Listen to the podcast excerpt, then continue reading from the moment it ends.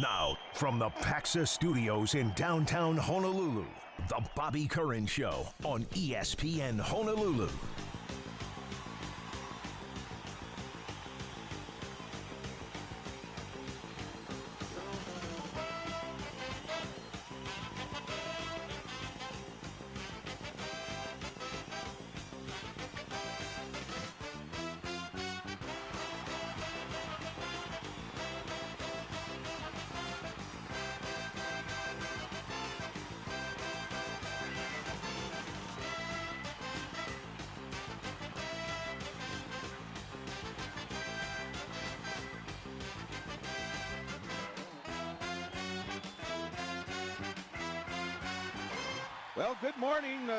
Sports animals in on the Bobby Curran show on ESPN Honolulu. Bobby is working on getting better and getting back into his chair. In the meantime, uh, we're bringing it to you from 6 a.m. to 9 a.m. Top stories today around the country. Really, Brittney Griner has pleaded guilty to drug charges in Russia. And I know that's part of the process to hopefully get her out sooner. It's still going to be a while, and I'm hoping she won't have to be there much longer. It's so sad what's going on. The uh, Cleveland Browns made that trade of Baker Mayfield to the Panthers for a fourth or fifth round draft pick yesterday. Still a lot of hubbub and a lot of talk on that, on how Baker Mayfield will do in Carolina. I guess he's going to compete with uh, Sam Darnold. I have a feeling he'll win that battle, and I'm glad he finally got out of Cleveland. And on the men's side of the Wimbledon, we're in uh, we're in the semifinal phase, and this has turned out to be a pretty interesting event this year. Yeah, it has. I mean, glad the fans are back, and they've got some personalities. Nadal having that big victory yesterday in five sets, I guess it was, looked really exciting from the highlights, and uh, yeah. we are getting down to it, so it's going to be a fun yeah. weekend. Nadal is. Uh, it looks like he's a little. As uh, June Jones would say, uh, Timmy's a little banged up, and Nadal looks a little banged up headed into uh, you know, headed into his semifinal match. Uh, you know, it's going to be interesting to watch. Could there be an upset? I think a lot of people are really interested in this. There's a lot of personality. Man, but yes. think about Rafael Nadal. I mean, the guy's 36 years old. I don't know, what does he have, 23 Grand Slam, something like that? I mean, it, it's the guy is still going strong at 36 if he was a golfer, you'd be like, ah, no problem. But this guy is going, you know, he's going all out tennis. I mean, it is pretty amazing. Pretty, you know, we're watching one of the greatest athletes of our time. Yeah, and you watch. It looks like he's getting a little older when you see the bald spot, so to speak, on the top of his head. And I so missed the rival. Is there a bald spot or not? Well, it is. It's, it's, he's balding, okay. I guess. It's a little a little thin right on top, so you can see the difference there, which is fine at 36. I wish he could still go up against Roger Federer, Djokovic. Those those uh, battles were great over the years. All right. Uh, really, the biggest story yesterday uh, for the sports world and uh, KHON2, Sam Spangler did a lot of reporting on it. But uh, Governor Ige says he plans to sign his budget today. Well, yesterday he said tomorrow. Uh, earmarking $400 million to the new Aloha Stadium Entertainment District. So that's Good news. Demolition scheduled for early 2023. The okay, weren't wasn't this supposed to be completed and us playing at Aloha Stadium in 2023? That was the early reports, and I love. I was kind of laugh when you said scheduled for the demolition in 2023 because we've heard that so many times, and sooner or later they'll get it done. And we're hearing 2026 will be the first game, but I'll, I'll, believe it when they actually break ground because we've been told this before, and obviously nothing has happened before this. So I guess it's a step in the right direction with him signing the money over. Now let's see what happens next and how soon.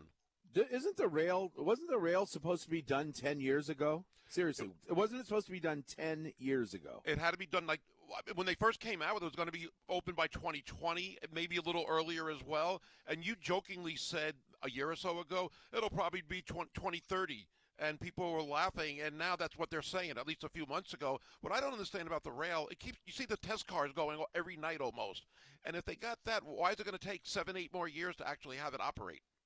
I mean, are they that far away? It's just it's crazy. I, I don't know. I, I, I, I, don't know the inner workings of uh, a rail project, but I see them running the cars, and that and I'm glad they're doing it because what we're going to find out in 2030 is going. Well, we should have been running the cars the last 10 years, but the, the wheels are all locked now because it's been sitting. I don't know. It's a mess. I but I just hope it. You know, I'm going to find a talk to the people for a second. I'm going to find a civil, an old Civil Beat article about Aloha Stadium, and you'll see what some of these state-run or city state-run uh, pro- projects are such a, a, a joke. You know, one of the things when they have something like the rail or the new Aloha Stadium, and they project initially when the finished date or open date will be, it's 99.5% never that date or ever close.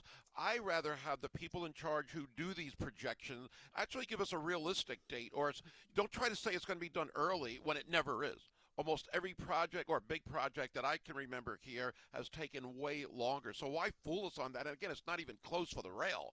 Literally 10, 15 years later than initially said. Of course, the costs have gone up like crazy as well, even before COVID. And for Aloha Stadium, again, we, we heard 2025. last Within the last six months, we heard it would open then. Uh, so they're saying 2026. I'm still not going to believe it until it happened. But again, yesterday was a step in the right direction. I, I do wonder whoever gets the bid. They, now they now that they're going to get the 400 million, then they can get the finalists down and pick a company that's actually going to operate and build and do all that good stuff. So I, would still like to hear the amount of seats. Is it going to be 35,000? I heard Josh a little yesterday saying it's still maybe a little up in the air. But the other question with that, Chris, I think is important. What does that do to UH football playing on campus for the next four years? How is the NCAA going to respond? I'm sure they're aware it's going to be three, four, whatever years. Are they still going to give Hawaii that pass of not having 15,000 fans or a ticket sold and play that long? Again, COVID year, they get a pass. This year, they got a pass. Is that going to last another three or four years? I don't know. Maybe they still have to go ahead and and uh, expand to fifteen thousand. Um, there is an article, and I don't know if I'm reading. Uh, let's see. This is from KHON two, and they got a quote from the sports expert Jeff Portnoy, who says uh, they got to get to fifteen thousand by 2023, or I think they'll hear from the NCAA about where they belong. Uh, that's what he told uh, KHON two, and I, I don't know. Are is is um, is this lawyer in touch with the latest conversations that David Matlin or President the president have had with the NCAA about their situation? I think they'll hear from the. I, I don't think he knows. Um, I do not know that he is in the know. So maybe if you see something like that, um, I think it's okay to question it. Um,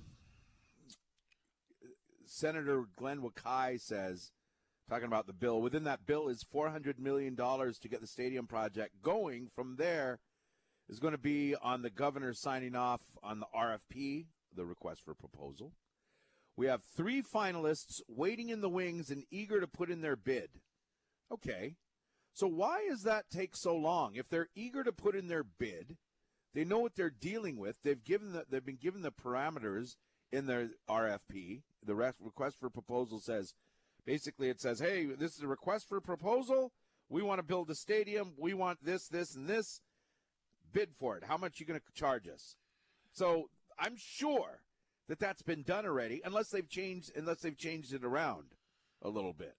Yeah, we heard the last time Glenn Wakai was on with us. I don't know if it was five months ago, whatever it was.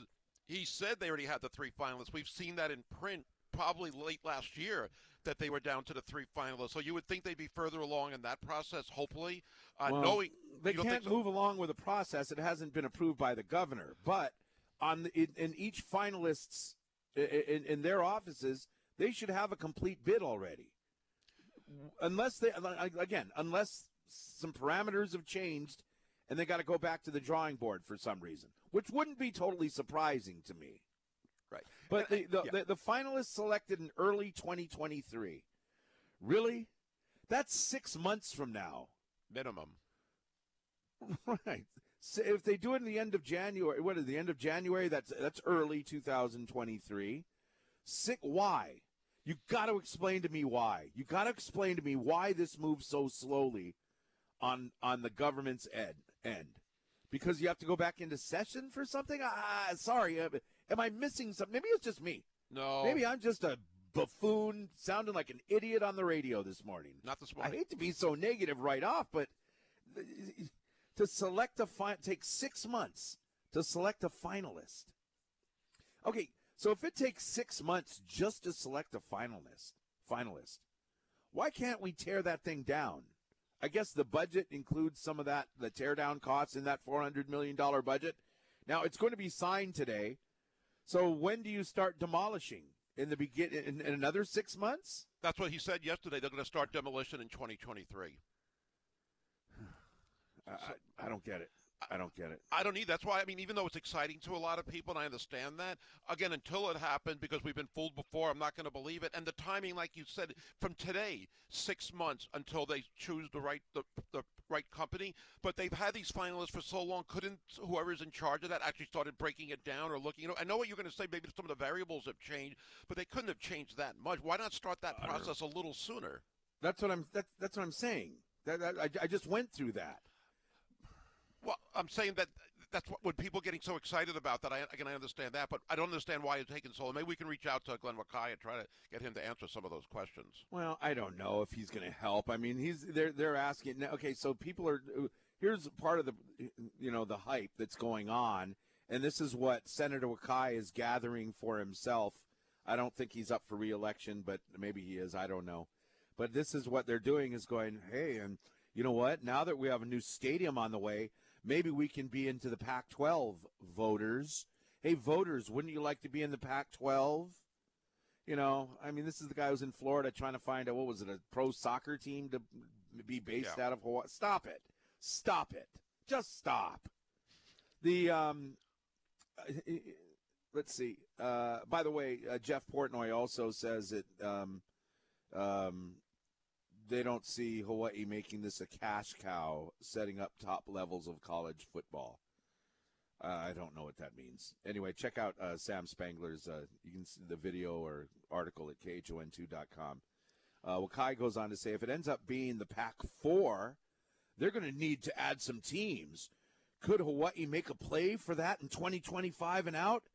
At this point, no. But if we get a stadium, I think that only helps in the argument to invite us I can't stand when they go t- and they ask when people who have no idea of what's going on in sports, the two people I just mentioned, and the, media is going to them for comments on it. Stop, stop, Senator Wakai. Don't don't comment. Don't say don't say stuff like that because people who don't know.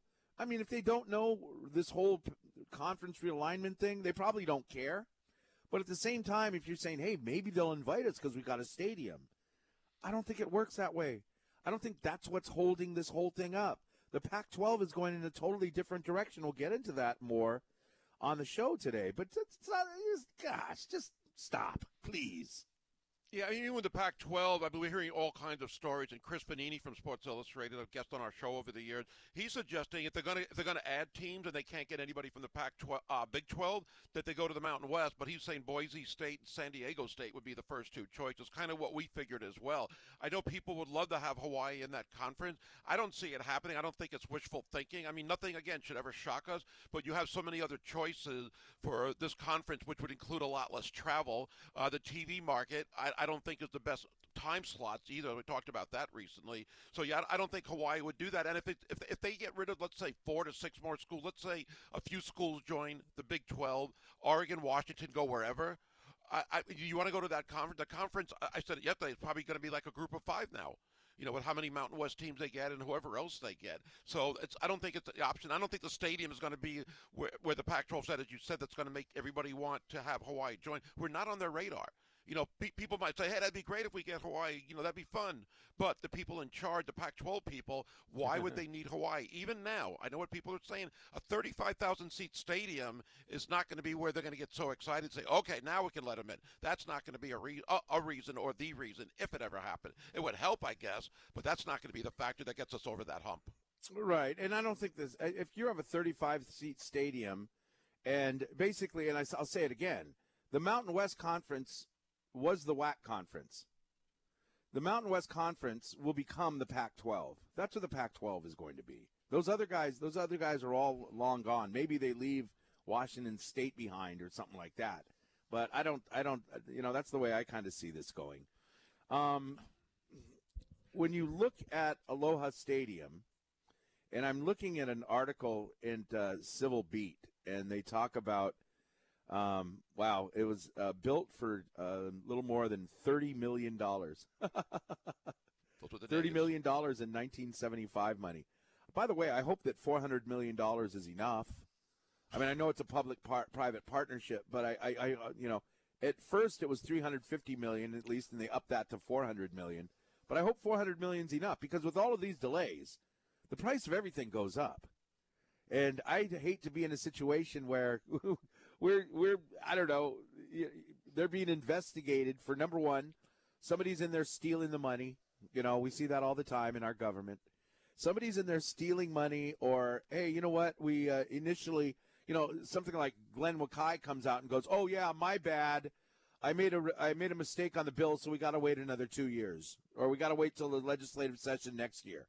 Right? I mean, it's just a it's it's a bunch of Keystone cops running around there going, "Oh yeah, we didn't see this."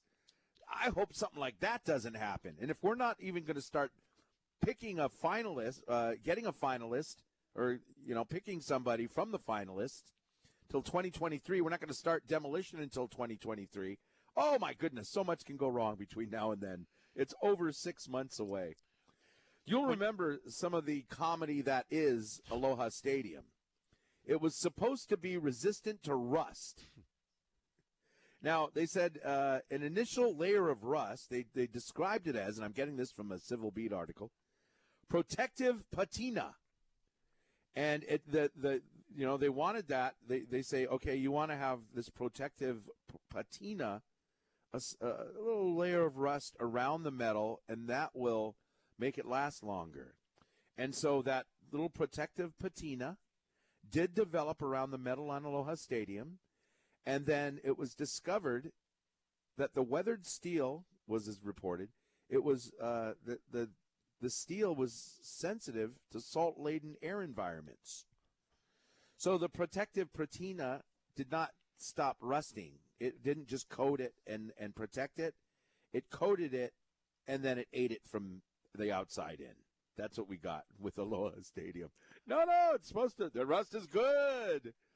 So millions and millions and millions of dollars been have been spent on keeping uh, what a lot of people refer to as the rust bucket. Uh, you know, from falling apart. I mean, Governor Ige recently had said that hey, we let's just let's just fix the uh, Aloha Stadium. We can't afford to build a new one. And then uh, people said, yeah, well, why would you say that? You're crazy. Stop. And then that didn't happen. But this is this has been kind of a mess. And I guess any time you have something this big, a project this big, you know, maybe it's not just us. I've born and raised here, lived here all my life. Maybe I don't pay attention enough to what's going on in in California or South Dakota or Oklahoma or wherever. Maybe this happens all over the country. Maybe it's just a government thing. I'm not sure. Maybe we're being too harsh on poor Senator Wakai and his sports knowledge. Maybe we're being too harsh on the governor. I don't know. I, well, I remember the Neil Young song "Rust Never Sleeps" would be appropriate for Aloha Stadium, and I don't keep track of mainland stadiums real specifically, but I do remember when I've seen stadiums get knocked down and new ones being built, they usually open when they say they're going to open, maybe give or take a week or two. I mean, there's a hockey arena for the New York Islanders. It opened exactly on time from two years ago when they started, or less than two years ago, with construction. I've seen it in Philly. I've seen it in other places. And, it, you know, you can understand it being a little late, a little over budget. But you said a minute ago, Chris, you hope 400 million is enough. Remember, how many times has the rail increase their budget, to double, might even triple from when they first started. It wasn't even close. Again, with projecting a date or the budget, don't you anticipate those kind of things? That if there is a delay, you're going to have to spend more because of inflation, as you said. Yeah, uh, I think I, I, get what you're saying. I think what the, the the we have a problem because we live 2,000 miles away from anything. So we run into some problems that you're not going to run into if you're in Illinois, right? I mean, we're gonna we have shipping problems. Everything is more expensive. Uh, I tell you right now, with the cost of building materials and availability of building materials, this is you know hopefully when they start doing this in five years, he jokes that the the building costs will be down a little bit from what they are now. But anyway. Uh, let's get. The, I want to get to some positives on this. We'll take your uh, texts at the Zephyr Insurance text line at 808 296 1420. We'll check your traffic and be right back on ESPN Honolulu. Follow us on Twitter at Bobby Curran Show. This is ESPN Honolulu and the Sideline Hawaii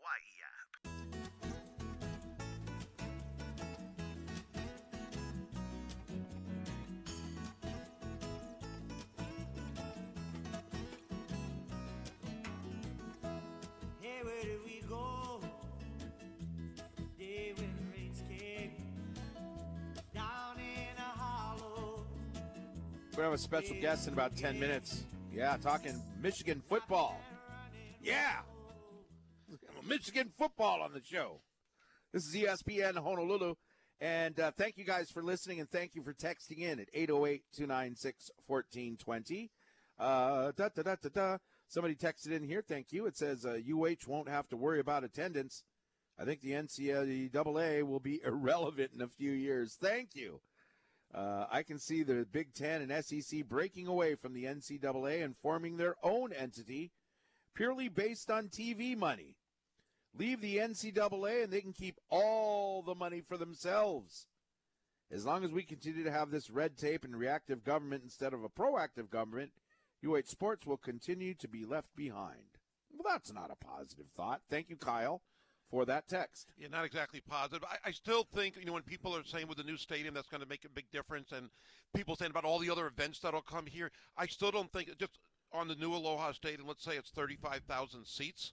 I don't know if you're going to attract concerts. People, the travel here is so, so expensive. That's why we haven't gotten a lot of big groups over the years. And then you're going to have a stadium that's less than 50,000. I know I heard Josh saying, when's the last time we had 50,000? Of course, it doesn't happen that often. But when you have a Bruno Right. Mars coming here, he'll come here regardless, I would assume.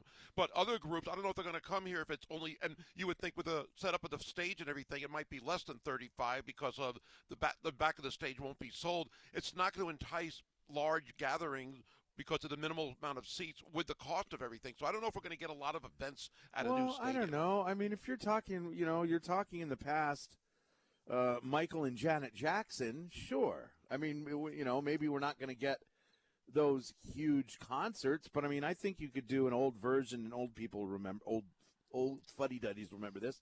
I think you could do some versions of the the summer blowouts. I think you could do, um, you could have um, United States women's soccer play if they're okay with playing on turf. I, I, I don't think they are, I guess, but I mean, I think you could get some great concerts for a thirty-five thousand. Let's say they got to block off five thousand seats, Yeah. thirty thousand seat arena. I mean, I think you can some, some some great great concerts. But the concerts that are going on every summer in the mainland, they're, they're at stadiums that are probably 50,000 and plus. Not every concert. A lot of them not- are. When they're in the sure. major cities. So take those out of the, the picture. So take the fifty thousand, you know, seventy thousand seat concerts. Yeah, we're not going to get those. But don't say we can't have concerts. I didn't say we can't have any. I think we're not going to get any major concerts. I don't. I think that would really limit that. Mm-hmm. I don't- well, just to the cost more and the, the, the amount of seats or lack Yeah. of. Well, yeah, I, I think you can still have. It it depends, I guess, what you call major. But folks, the Zephyr Insurance text line is open. You can call into if you like at 808 296 1420. I also wonder when we're talking about, you know, the 15,000 seat requirement, David Matlin, uh, obviously knowing what's going on and probably anticipated these dates of 2026 or the years at least. I'm sure he's been talking to the NCAA about this. Uh, it's going to be pretty tough. And with the cost of everything, materials, they couldn't increase it this year from from uh, 9,000 that we had in the last season. I wonder what their response would be again, because would they give that pass that long? But again, it's not like Well- he's just going through this process now. I'm sure he's been through this over the last several months, if not longer. Let's let's give the correct information. We it, it wasn't delayed this year because of the cost of materials. for, for increasing the um the seats for next Yeah. for next season. Yeah, they didn't say, "Hey, the materials cost too much. We're not doing it this year."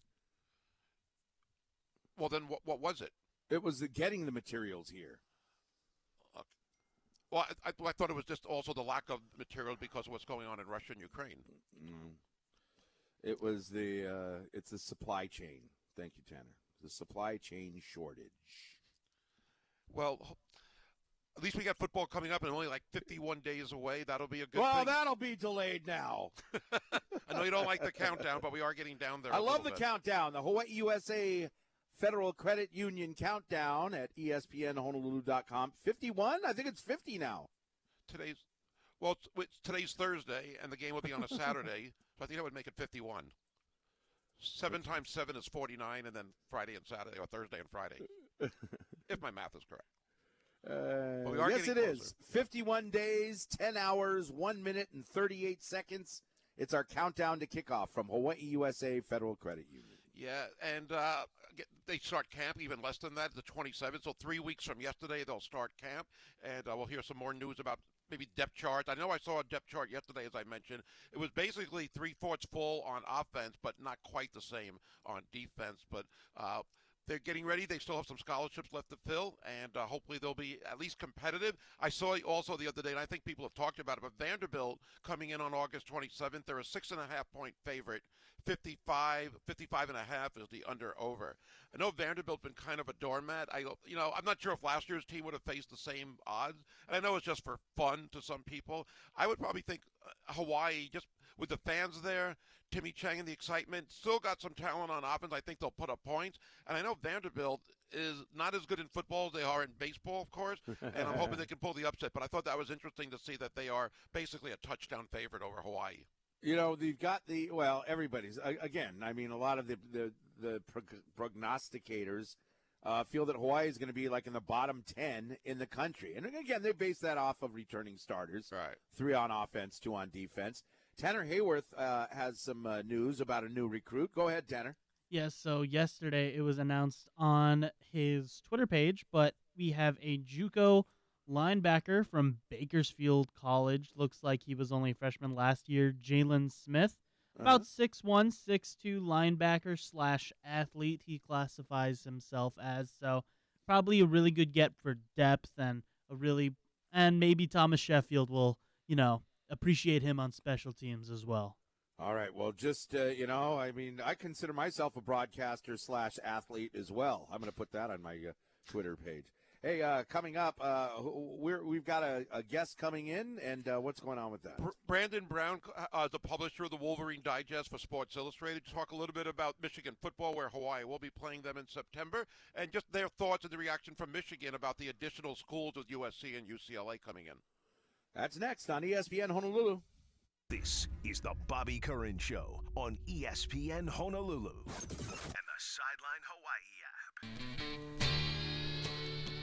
Gary and Chris with the Animals filling in for Bobby Curran on ESPN Honolulu. It was about a week ago, right around this time, when we heard the news about UCLA and USC leaving the Pac 12 for the Big Ten. We're going to talk some Big Ten and Michigan football as we are joined here on ESPN Honolulu. The publisher of the Wolverine Digest of Sports Illustrated, Brandon Brown, back with us. Thanks for joining us, Brandon. Brandon, what was your initial reaction when you heard the news last Thursday about UCLA and USC? Uh, that's pretty crazy. I mean, obviously those schools are really far away from uh, everything Big Ten. So that that was the first the first thought is just the distance and how that's going to work. Maybe not so much with football or basketball, but you know some of the uh, some of the non-revenue sports or the Olympic sports. It's like, all right, I guess Michigan volleyball is going to take a Wednesday trip out to LA for a you know for a match. So there's there's just a lot of things that come along with it that make you wonder how it's going to work and now you're hearing about all the other schools that are going to probably join up and join other conferences. So it's you know massive, massive changes to everything that we've known for for so many years. For Michigan football specifically, or the whole athletic department, what are the positives of having those two schools join? Is it just more money, recruiting areas? What are the positives for Michigan? I mean, yeah, the LA market is. I mean, that's that's huge. I mean, so now you've got Rutgers, so you've got the New York City market, you've got um, you've got Maryland, so you've got the DMV. Now you can put in, you know, Los Angeles, Chicago's always been a big part of it. Uh, So that's, you know, the some of the biggest major cities in the whole United States are now kind of linked to the Big Ten. And yeah, certainly recruiting. I mean, when you can pitch to California kids that you'll be taking trips out there every year, um, you know, once those schedules get finalized from 2024 and beyond, it's that's a big deal. I mean, it's a cool thing to say that the Big Ten now reaches that far away. But I mean, when you look when you look at the map of where those schools are compared to everybody else, it is pretty crazy how far away they are. But it's it's interesting to see how it's going to all come together. Uh, you know, as these these mega conferences continue to take shape. Right, it doesn't seem like geography matters anymore for conferences, No. that's for sure. Has Jim Harbaugh commented publicly about this move or the additional schools? I, you know what? I don't think Jim Harbaugh has. The school, the university, Warde Manuel, the athletic director, put out a statement. Um, you know, it's pretty pretty canned statement just about how excited they are to get two prestigious schools. That's another thing. I mean, the Big Ten, you know, does champion their athletic or their academics quite a bit with you know schools like Michigan, schools like Northwestern, schools like Purdue, some pretty good academic schools, and you add USC and UCLA to that mix. So there was a kind of a focus on that, but certainly the athletic side of things, football especially, um, pretty big deal. And yeah, I don't. I mean, Harbaugh's Harbaugh's doing his thing right now. That it's the dead period. I know a lot of the Michigan coaches are taking a little break here before they start to host some other recruiting events at the end of the month. So yeah, I don't I don't think Jim Harbaugh has said anything about it yet, but Warde Manuel, the athletic director, put out a pretty long statement about uh, you know the once the announcement announcement was official. We are talking Michigan football and Big Ten football. We are joined by Brandon Brown, the publisher of the Wolverine Digest of Sports Illustrated on ESPN Honolulu. You can check out Brandon on Twitter at BSB underscore Wolverine. What are your thoughts on the unbalanced schedule? I mean, I know it's still a couple years away, but I was mentioning this yesterday. Even more so, you're going to have schools that won't play another school. I don't know how often they'll play, maybe once every three or four years. And we know about Michigan, Ohio State, and that rivalry, but you would think with UCLA and USC, you're going to have some games that you use or teams that you usually play, but that might not be the case in the future.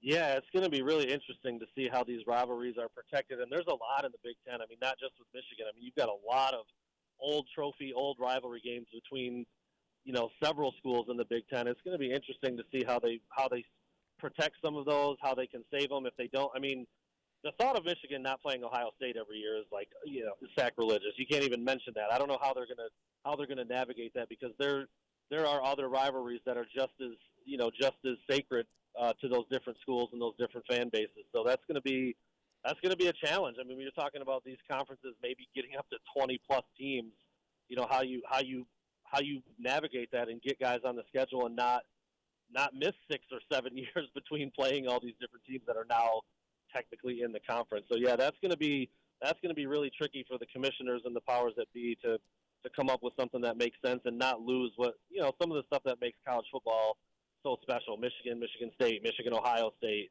You know, Penn State, Ohio State has turned into a big rivalry, and there's a there's a, a ton more. Even like a Michigan, Minnesota, which Michigan has owned that rivalry, but that's the oldest trophy game in college football. So there's there's a lot of stuff like that woven through the Big Ten. So that's going to be really tricky for them to keep some of that stuff, uh, keep it special like it's been for so long. What do you think would be a bigger shock there in Ann Arbor? The fact that those two schools, UCLA and SC, joined the Big Ten, or that Hawaii could go into the Big House, uh, into Michigan and win on September 10th? yeah, well, I know there's probably a lot of people out there on the island that would love to see that, but I, I mean, what's the spread going to be for that one? It's probably not even going to be offered on the book. I, I mean, Hey yeah, now, it's, hey it's, now. yeah, it's, uh, it's uh, I mean, that's a that's a fun matchup to see, and I know everybody's excited about that. But yeah, I think the bigger shock would probably be Hawaii coming to Ann Arbor and getting a win.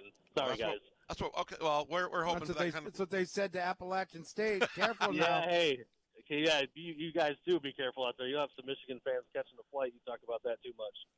You know, we, we watched the team have such success last year making the playoffs, and we had our eyes on a former Hawaii high school receiver in Roman Wilson. How do you assess, assess his performance last year and his role coming up this season?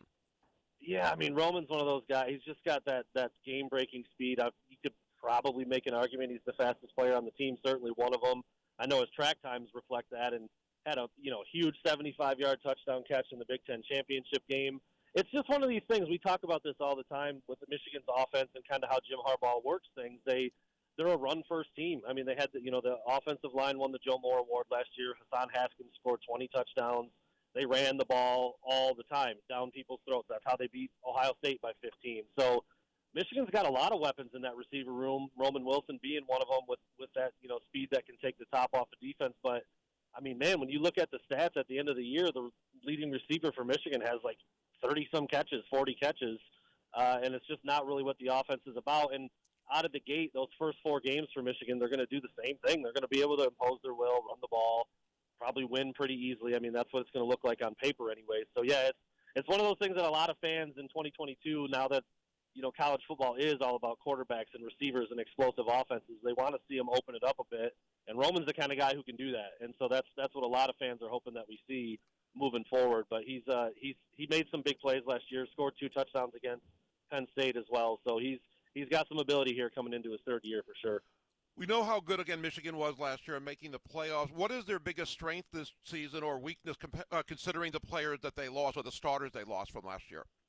Yeah, I think they're going to be able to lean on the offensive line again. They've got four starters coming back, and they replaced the only guy they lost with a graduate transfer from Virginia, um, Olu Olua Oluwatimi. I probably butchered his name there, but anyway, he's he, he was up for the Remington Award last year. So that offensive line that won the Joe Moore Award is maybe going to be even better this year with guys being a year older, maybe a little more athletic, and even bigger at the center spot. So that's going to be something they can lean on again. Like I said, those first four games against Colorado State, Hawaii, UConn, and Maryland. I mean, they're going to run the ball and run the ball and run the ball, and that's going to be kind of how they establish their identity. And then on defense, they have to replace like 25 sacks. I mean, you lose a guy like Aidan Hutchinson, number two overall pick, and David Ojabo, who would have been a first round pick had he not injured his Achilles uh, in his pro day workout, they've never had to replace that many sacks ever in the history of Michigan's program. So that's going to be a big change. They have a new offensive coordinator, new defensive coordinator, so they do have some things to figure out there. But they're talented, confident, coming off a 12 win season. So it's going to be really interesting to see how things look on on the defensive side, especially. I want to add one one more, ask one more question about conference realignment. What have you heard about what's next for the Big Ten? We keep hearing they're going to hope and wait for Notre Dame. We heard about other Pac-12 schools. What have you heard about the, the near future or a couple of years from now with more expansion? Yeah, that's the Notre Dame is the wild card. I mean, that's a you know, there's been a Notre Dame Big Ten flirtation for decades, and you know, Notre Dame's managed to skate through, remain independent, you know, have that NBC money, and they, they've done their thing, and that's how they've always kind of been. But it, you, they're going to get left out in the cold if they don't make a decision now. They've obviously been linked to the ACC a little bit, so you wonder what that's going to look like. But the Big Ten just makes so much sense. They've got they've got rivalries with Michigan State and Notre Dame. They're right there in South Bend, Indiana. It just makes perfect sense for them to pick the Big Ten. And then once that happens, I think the Big Ten wants Notre Dame just as bad as they probably always have. I mean, that brand, that name, the academic standing, everything that comes with the Irish makes a lot of sense. And then you can start to let the other dominoes fall. You've heard Oregon a little bit. You've heard Washington a little bit. If I'm not mistaken, I think those two schools have been mentioned with another conference maybe now. So yeah, it's it, it seems it, it kind of has a feel that it's everybody's waiting on Notre Dame in the Big Ten to see what they're going to do, and then some of the other stuff can fall into place. We'll hear some of those moves in the future. And of course, we're all looking forward to September 10th with Hawaii going up to Ann Arbor and hoping it'll be a great game. We look forward to that. Brandon, thanks again for talking Michigan football. Hopefully, we can get in contact with you again right before the game. Absolutely, guys. Anytime you want to have me on, I'd be glad to do it. All right, awesome. we appreciate that. Thank you so much. Brandon Brown, he is the publisher of Wolverine Digest of Sports Illustrated, joining us here on ESPN Honolulu. Homer much? a little, yeah. That's okay. Yeah. Oh man, yeah. I mean, it totally makes sense for for um, you know, you're talking about alignment for Notre Dame to be in the Big Ten rather than the ACC, just because that's where you're going to have your Michigan and, like I said yesterday, Michigan, Purdue, USC. I mean, all of those games that they they you know that their fan base loves. Right. Those rivalries, right?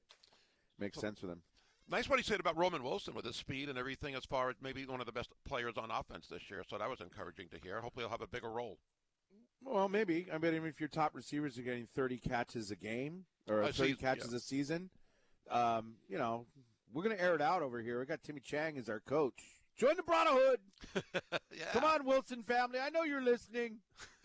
got two years Michigan left. in the winter, totally overrated. 647 with the sports animals. This is ESPN Honolulu. Weather-wise today, we do have some passing showers this morning, turning partly cloudy this afternoon. High today about 82, trades 10 to 15, down a little bit from yesterday. Right now, 74 in the Magic City at ESPN Honolulu listening to The Bobby Curran Show on ESPN Honolulu. Text or call the show at 296 1420.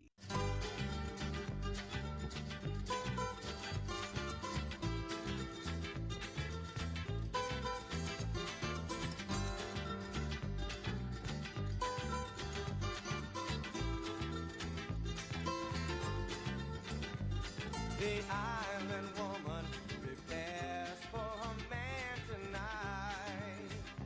All right.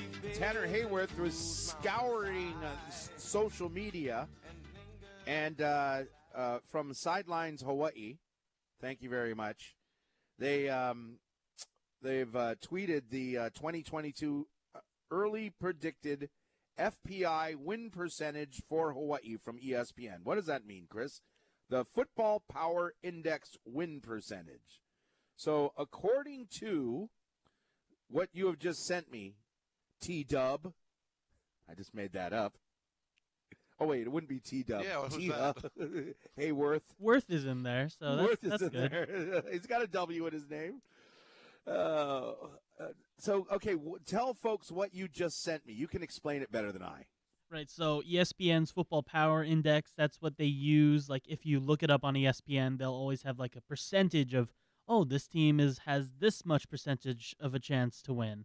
Well, Uh-huh. according to uh, ESPN's uh, 2022 Football Power Index win Uh-huh. percentage, and like you said, shout out to Sidelines Hawaii, they got us going seven and six. All so right. a lot higher than you know. I think a lot of people do expect from this team because of the just the huge turnover, like you guys mentioned. Only three returning offensive players, two returning offensive starter, uh, defensive Defensive starters. Mhm. So it's expected that we're not going to be, you know, super great this year. But Yeah. seeing seven and six, I think Hey, that's I'll take ahead. that right now. I'll take that right now. I'm all brotherhood, sisterhood, manlyhood, everything hood, neighborhood. I, I'm I'm all right now. So if I'm reading this right, we have a 72% chance of beating Vanderbilt. Yes. Correct. Oh, we have a 46.8 chance of beating Western Kentucky. I told you the Hilltoppers were good. That's a home game too. Well, We with, a- the, with the Hilltoppers, it's Uh-huh. because so if you look at last year, they did have Bailey Zappe who like Oh, threw yeah. for like Sure. 5,500 yards. Uh-huh. Sure, he graduated, but they also do get, I believe, a grad transfer from Western Virginia. I can't remember his name off the top of my head, but he's coming from an air raid offense going to another air raid offense. Is, is is Western Virginia near West Virginia? Sorry, West Virginia. it's the same thing. Hey, you know what? Different You know state. What? We- We have a two percent chance of beating Michigan. So you say there's a chance. There's always a chance. Uh, Duquesne. Don't text in. I know it's Duquesne, but it's more fun to say Duquesne. We have a 97.8 chance of winning. New Mexico State, our rival, we have a, about a 71% chance of winning. We have no chance of beating San Diego State, 22%. Nevada, we have a 62% chance to beat Nevada? New I'll take that staff. right now. Toa Taua is coming back. Is it Toa Taua? Yeah, I don't think he, he can't still be there now, can he? Oh, sure he is. Yes, Toa he is Taua is back, and um, uh, Toa Taua is back. And uh, gosh, if we could stop him, maybe we don't stop him. We just contain him. But man, anyway, we don't. Uh, according to this, real quick, we don't have a chance of beating uh, Colorado State. I don't know why. Maybe because we're on the road. Uh, we should beat Wyoming. Uh, we will lose to Fresno on the road. We will edge out Utah State, the champs last year. I'll take that. Uh, we'll beat UNLV because the home team in the UNLV UH rivalry always wins. And uh, we'll beat San, uh, San Jose State. Put them back where they belong. Back in the cellar. That's what I'm talking about right there. I'm fired up for football, man. Don't they have us losing to San Jose at 37%? Yes, they do. Sorry, I misread that. But I think we're going to win. I'll make that prediction right now. Okay. San Jose State will put them back where they belong. Go, go sit on your cement bleachers. Yeah, 7 and It's 6. like, I hey, look, they're practicing uh, social distancing. No, they're not. Just no one's at the game.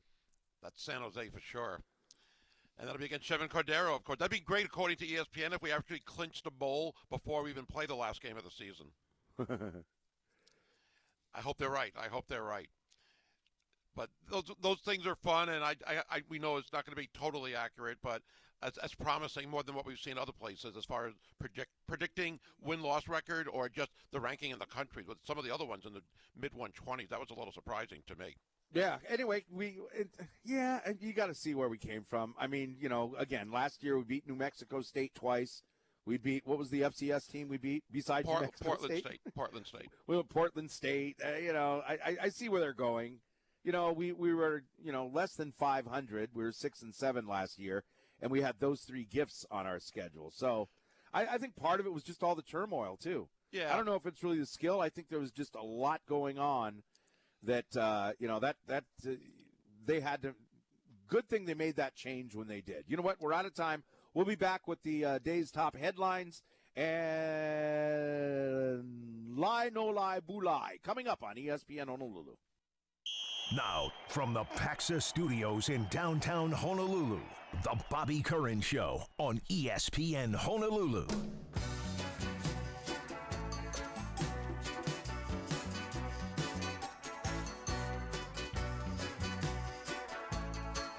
Mics are hot.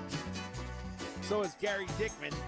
Hey, it's the Sports Animals in the morning on the Bobby Curran Show on ESPN Honolulu. Our top stories today around the uh, world of sports is um, Brittney Griner has pleaded guilty to drug charges in Russia. They say this will move her forward where they can uh, take her to trial, find her guilty, and then it's better, it's more possible to have some kind of uh, prisoner swap. There was a movie called Midnight Express where a Long Island man got busted at an airport in Turkey. He was told to plead guilty, thinking it would get him off easier. He ended up getting sentenced to an extra 20 years. I'm hoping that's not the case for Brittney, as she's facing 10 years. Hopefully, this is a step, a step in the right direction for her future. And the Scottish Open is underway. If you're a late night viewer, you can catch them when they start about nine o'clock at night. This is this is a prequel to the Open Championship. Do you have a favorite in the Scottish Open? Scottish Open, I'm liking JT, Justin Thomas, but I'm rooting for Will Zalatoris uh, for the Scottish Open and the Open. I'm hoping it's a competitive one. I'm hoping it's a close race on Sunday. Hoping there's something good to tune into for that. Hmm.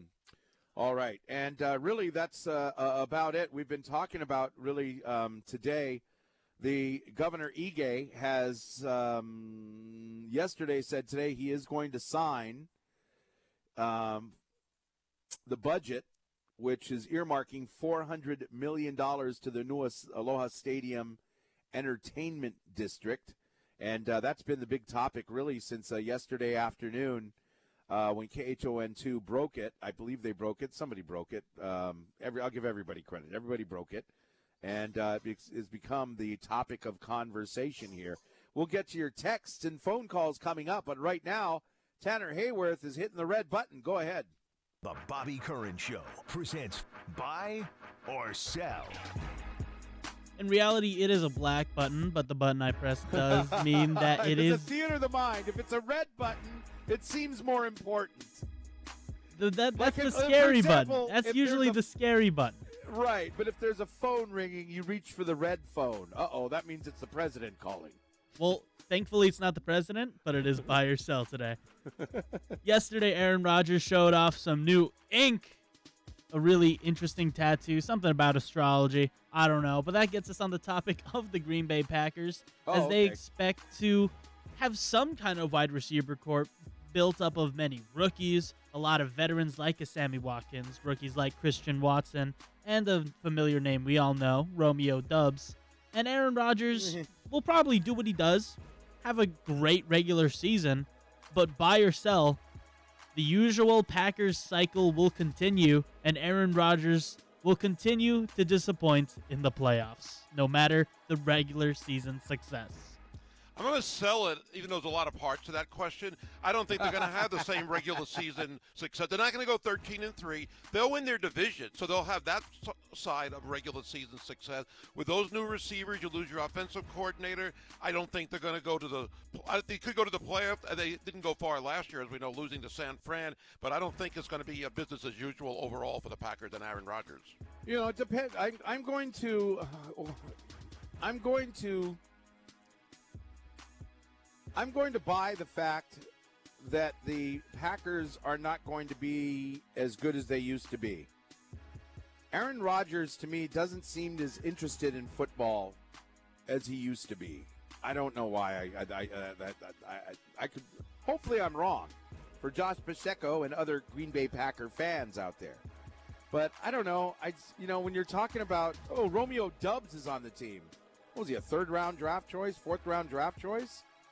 Eh, I, don't know that he has the talent around him. And really, what's going to stop the Packers is what always stops the Packers: defense. So I don't know if that's on Aaron Rodgers. Uh, Packers will get to the playoffs. Sure, look at who's in their conference. They got a Minnesota Vikings team that doesn't play defense. You got the Chicago Bears, and I'm leaving somebody out. Detroit. Detroit Lions, who are on my trajectory up. Anyway, that's that's my answer. I'm sticking to it. I'm selling or buying. I'm selling. Buy, buy, buy, buy, or sell.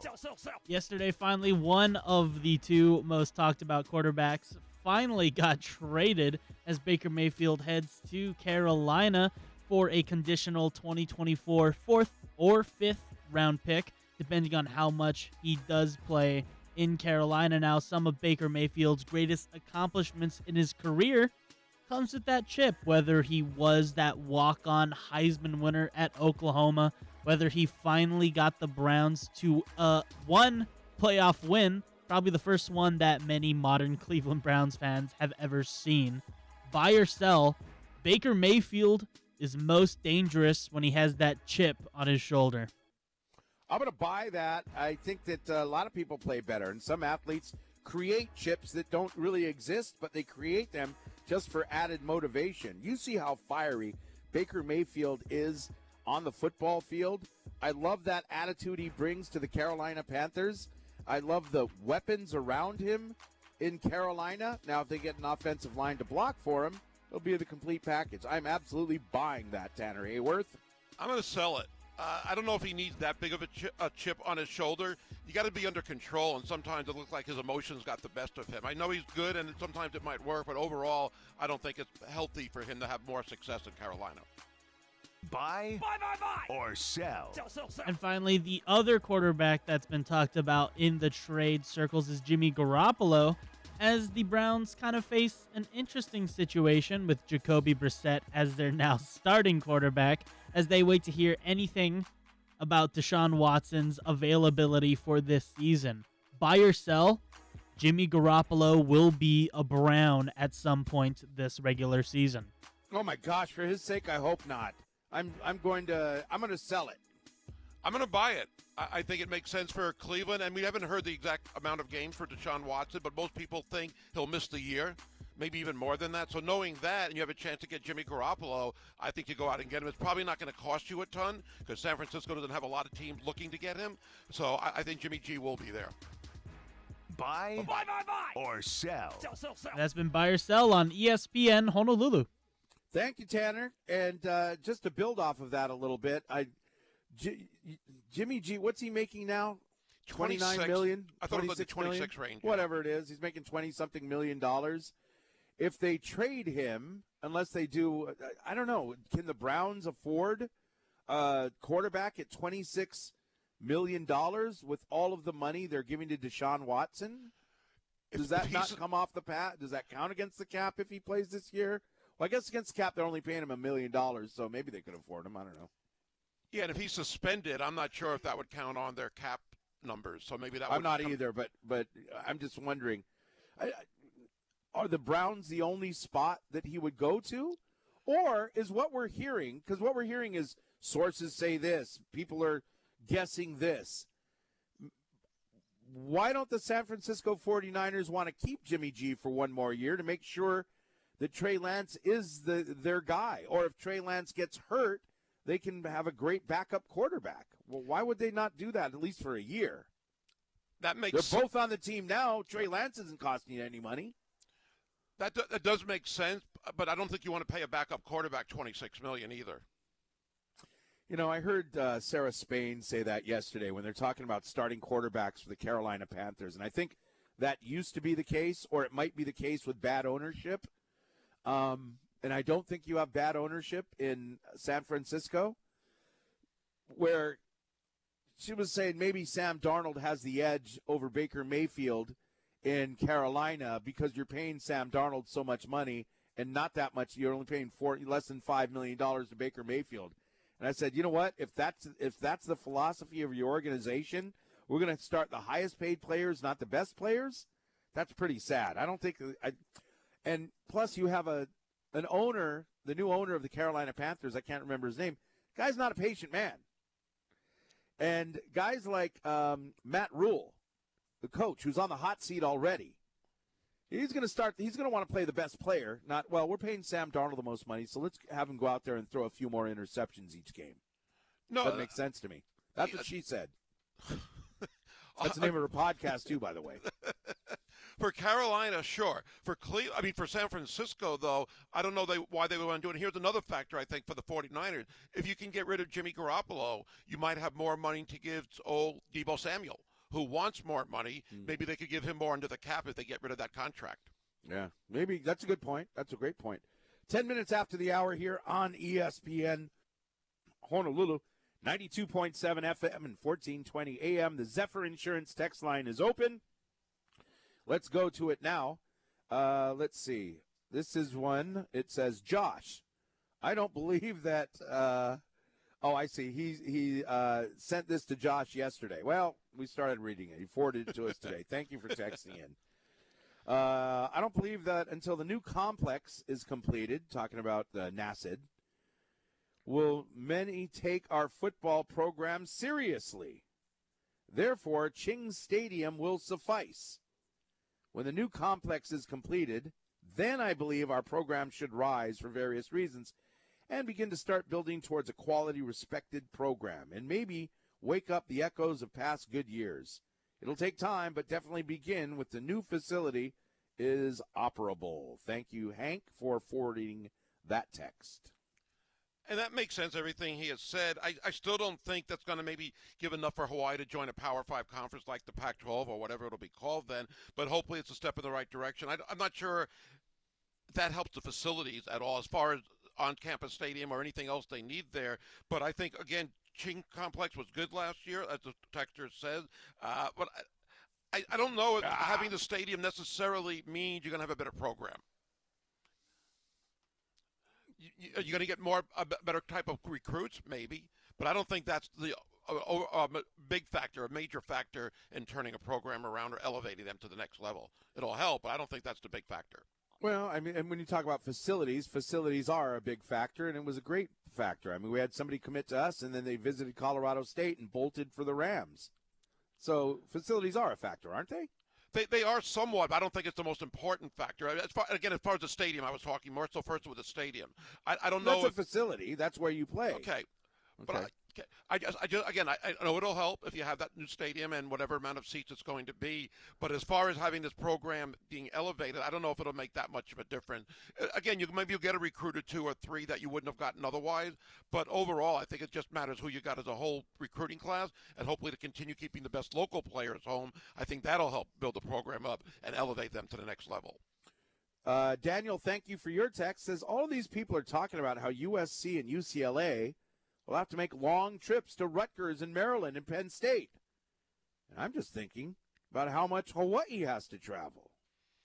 Well, that's been there for so long, and we know a lot of people don't acknowledge that or don't realize it. But and that's not going to change anytime soon. But for USC and UCLA, when you're used to just going up and down the West Coast, and Utah is your longest conference road trip, it's a big difference for that for them. Uh, we were talking about how ESPN's Football Power Index has Hawaii. The chances are that uh, Hawaii would go seven and six, seven wins, six losses. And uh, this texter says, Eddie, thank you. I'll take a seven and six season in Timmy's first season with a win at Michigan. Let's go! I'll take that too right now. Come on! If they beat Michigan, I think they'd be better than seven and six. But I would also say if they go to a bowl game in year one, we've got to be satisfied. No matter who they win against or lose against, having a winning record this year, I think would be an added bonus. Because last year, even though they got into a bowl game that was never played, we know they kind of slid into that because there weren't enough teams, or maybe due to COVID, and six and seven wasn't really the way to go to a bowl. So I think that'll be great if they can go seven and six. I also think when we talk about the Vanderbilt game being a win according to ESPN, I, know it'd be so early in the season being week one, but I think that could really help having an over 500 record. Because right now, I think that's a game that could go either way. We know Duquesne is not that good. Western Kentucky is good, as you said. We know the conference teams kind of where they're going to be projected to be and how they might be compared to last year. But Vanderbilt could really help in that aspect as far as being bowl eligible later on, even though it's only week zero. And uh, okay. And uh, 808 296 1420, the Zephyr Insurance text lines. Uh, this one reads Animals, the stadium is shrinking from 35,000 to 30,000 or less. Why? Don't understand why it's getting smaller. Hmm? Oh, I- I don't think they've come up with an exact number yet, and I, I heard Josh even talking about that range yesterday. Uh, But until we hear the exact proposal as far as how many seats. Uh, we'll have to wait and see. But I, I, I, you know, when I said initially, I don't think that's big enough. You're not going to get the Pro Bowl, which nobody's going to get probably in a few years.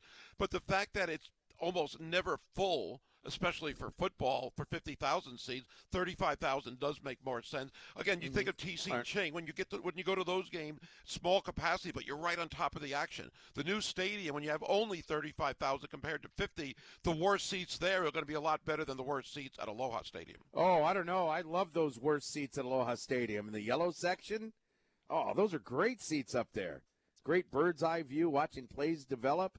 Uh, Tanner Hayworth, who's been paying closer attention to this than uh, uh, has an answer about why it would go down to 30,000 seats.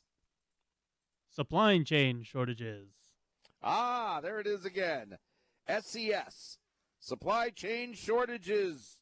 So that's, I guess, why uh, they're talking about the stadium being smaller. But I mean, we're still going to have supply chain shortages in eight years when they start construction. Come on! That's what I was thinking. Yeah. 16 minutes after the hour, we got a traffic check coming up. Emma Span from The Athletic talking Major League Baseball in 20 minutes and uh, more on this and Hawaii football and uh, all kinds of stuff. Coming up with the sports animals this morning on ESPN Honolulu. We do have a few passing showers this morning and uh, be partly cloudy this afternoon. Trades 10 to 15, down a little bit. High today about 82. Right now 77 in the Magic City at ESPN Honolulu. Follow us on Twitter at Bobby Curran Show. This is ESPN Honolulu and the Sideline Hawaii app.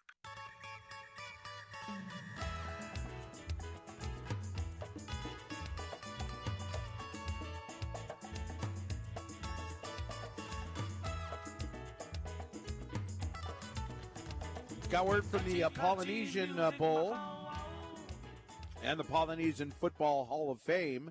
Romeo Crennel and Mark Richt have been selected as head coaches for the 2023 Polynesian Bowl. How about that? They sure get big names for the game every year, at least, you know, retired coaches. I mean, we had Jim Zorn a few years ago and some really big names. I think that's kind of exciting. Jim Zorn, really? Yeah, we had him on our show when he was doing the game. Wow, I don't remember that. Jim Zorn is he's the guy that ruined Colt Brennan's throwing motion in the NFL. I remember you told me to ask him that on the air beforehand, but I, I, I did not. Yeah, come on, what's wrong? What's wrong? Scared? huh? You Trying to be, trying to be polite. That's a good way to put it. Romeo Crennel, of course, is one of the most uh, one of the a very successful assistant coach in the NFL. And he's been to all kinds of playoffs and uh, you know um, Super Bowls and, and, and things like that. So Romeo Crennel will be the head coach for Team Mauka.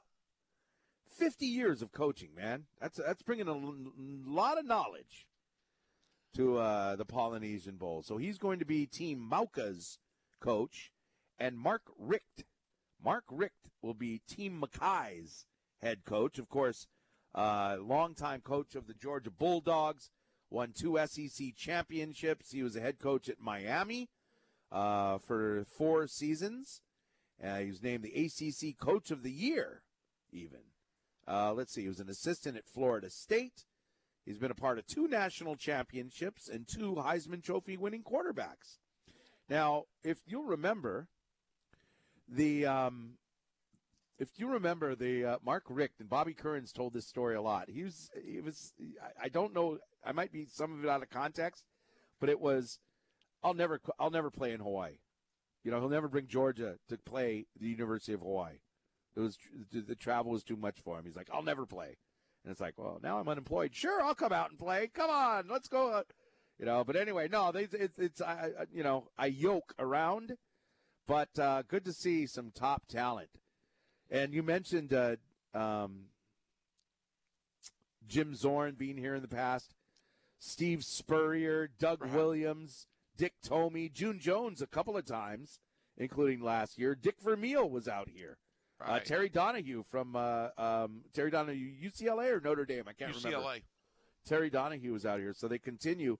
Again, uh, folks from the Polynesian Bowl, good job, good job by you. Uh, okay, 22 minutes after the hour here on ESPN Honolulu.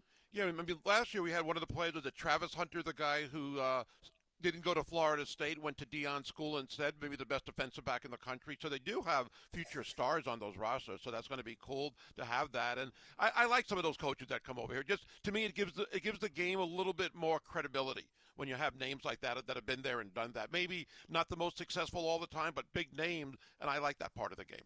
Yeah, and uh, you know that's just the perfect place. It's they've got it. You know they got the TV contract. The perfect place to play is on campus at Kamehameha Schools, just because of what the school's all about and one of the most beautiful views that you'll ever see besides Waianae uh, at a football stadium in Hawaii. I mean, it's this thing is building. And Rich Miano's still involved in this game, isn't he? Yeah, he is, and he told us last time on the show. Remember, the NFL Network's going to cover that game now. Right. So uh, anyway, good job, uh, Rich Miano, and everybody else who works on this from where it started as kind of a footnote, right, to Yeah. where it's become today. And it's a powerful showcase of high school football players. after the game last year, within a, maybe two, three weeks, I mean, you saw so many players on Twitter already committing to this year's game. So I would imagine watching last year's game, you know, gave a lot of players thinking, hey, this is where I want to go next year. And committing that early says something about the game as well. Yeah, and the whole the whole reason behind, and I think we got this from Jesse Sapolu, who is uh, on the board, and I think the the whole thing, the reason the Polynesian Bowl is in existence is, of course, to showcase these high school athletes uh, to the rest of the country and to colleges and places like that, but it's also to share the Polynesian culture. So when you see somebody, a, a Caucasian guy from Iowa playing in the Polynesian Bowl, you're like, hey, what's up with that? Well, they're sharing the Polynesian culture, and these guys are coming away changed human beings from what they've learned. It's pretty exciting, pretty exciting stuff. And we've heard numerous times over the years, a lot of these players would never come to Hawaii if it wasn't for this game, before the game and maybe even after. So it really gives them a Or lot. been able to, Yeah. been, been able to travel to Hawaii. Right, right. I, one year I went to the banquet and you could see a lot of the mainland players, and they had a lot of you know hula dances and a lot of entertainment uh, during the dinner and the banquet, and you could just see the excitement on these kids' faces. And reading some of the comments over the year over those years, they really, really get a lot out of it. It's not just a game; it's everything else during the week. So this game, as you said, has really grown. It's really popular. Again, the NFL Network is great, and we're getting a lot of talent there. Again, you know, some of the best players in the country, not just all-star caliber, but best players in their state, and that'll continue, I guess, for years and years. So that's a good thing for for Hawaii. It's good for the bowl game and great for the kids. Mm-hmm. All right. Amen and amen. I'm trying to get you. Uh, coming up, we've got a guest. We're going to talk some Major League Baseball. Your texts are welcome at 808 296 1420 in the Zephyr Insurance uh, text line. You can call in to the radio station as well. Uh, here's an update. This is because they're playing in Scotland, the Genesis Scottish Open. It's in North Berwick, Scotland, on a par 70 course. $8 million purse. And uh, right now, Cameron Tringale leads. He's nine under. Gary Woodland is at six under. Justin Harding out of South Africa is five under. Wow, I, you've never even heard of a lot of these guys. Uh, let's see. Uh, some maybe notable, notable names. Sam Burns is he's a T seven at minus three. Dylan Frittelli is three under. Stewart Cink is three under. Jordan Spieth two under. Justin Rose as well at two under. So I'm trying to see, man. Hey, Rickie Fowler's one under. That's pretty good for Rickie Fowler to be within eight strokes of the lead. Uh, an early leader earlier was Chris Kirk, the uh, an American leader, but he finishes off at plus one for today. But hey, like I said earlier, if it's if you're a nighttime viewer, you stay up late. It's uh, you can catch the Scottish Open. I don't know if what channel it's on. I know it's on ESPN Plus, and Oh. they started coverage last night about 9 p.m. So I'm a little bit sleepy today Is because I was excited to watch. What's that? Is Rory McIlroy? Oh, see- Rory's in there somewhere. I, Okay, You okay. know, he's somewhere down down the list. I don't want to bore people with just reading the whole thing on the air, but uh, I can tell you that uh, Francesco Molinari is at plus eight, and he's tied for last place. probably not going to make the cut at that rate. Uh, yeah, unless he has a you know great, unless something happens, and it's really windy out there. I love these link style courses, and you're like, that's why I don't understand when you drive by Olomana, Olomana Golf Course, It says like a link style course. I don't get how Olomana is a link style course. And maybe somebody knows at 808 296 1420. A link style course, from what I understand, I hope Hunter Hughes is listening. He's our golf expert. A link style course, I thought, is like it's really flat, it's out by the beach, and there aren't a lot of trees. And that's why they're always windy at St. Andrews. They're talking about St. Andrews a lot this week because that's where the Open is, and it's it, it's windy. And uh, right now, this is like at the Players, it was really wind. It was the most windy golf tournament play, the PGA guys have faced has been uh, the, the Players this year, and they're all comparing this to the Players, at least the Scottish Open. It's windy out there because you're right there on the beach. It's like playing, I guess that is it the 13th hole Thir- at the Clipper course. Would Kahala be considered a link course then? I mean, it's, it has the wind. It's near the beach. Kahala. I mean, um, um, No, with- no, no, no, no, no, no.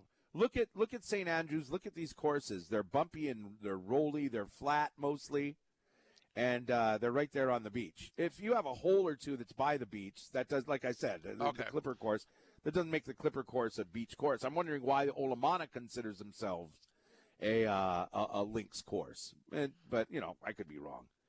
But you know this the tradition of the Open, and maybe I'm just buying into the hype because that's all that uh, the Golf Channel is playing is just the, the history of the Open and what it means for these players to play, you know, the 150th Open, going for that Jarrett, is it the Jarrett Claret, the Claret Jug, going for the Claret Jug, and um, how special it is to these players. You know, Americans usually back in the day didn't come over to play in the uh, Open because, well, in the 50s and stuff, it's it's too hard to get here, right? Don't you got to jump on a boat? I don't know. How did you travel in the 50s? in the 50s, I think you could fly in the Yeah. 50s. Planes were in service already, so It took a long time to get here, probably though. probably what I took mean? longer. Yeah. Anyway, so it was a hassle to get over here. So the top players from America never came to play at the uh, at the Open, and the uh, then finally Arnold Palmer came in 1960 and put up a good run. He finished second. He was real close. He almost won it. But Arnold Palmer went back and started making phone calls and uh, getting his fellow golfers saying, "Hey, you got to get over to the Open. It's a special place. You got to go play in Scotland." And so they started following him in, and really, that's why uh, you know Arnold Palmer helped get the Americans involved in the Open.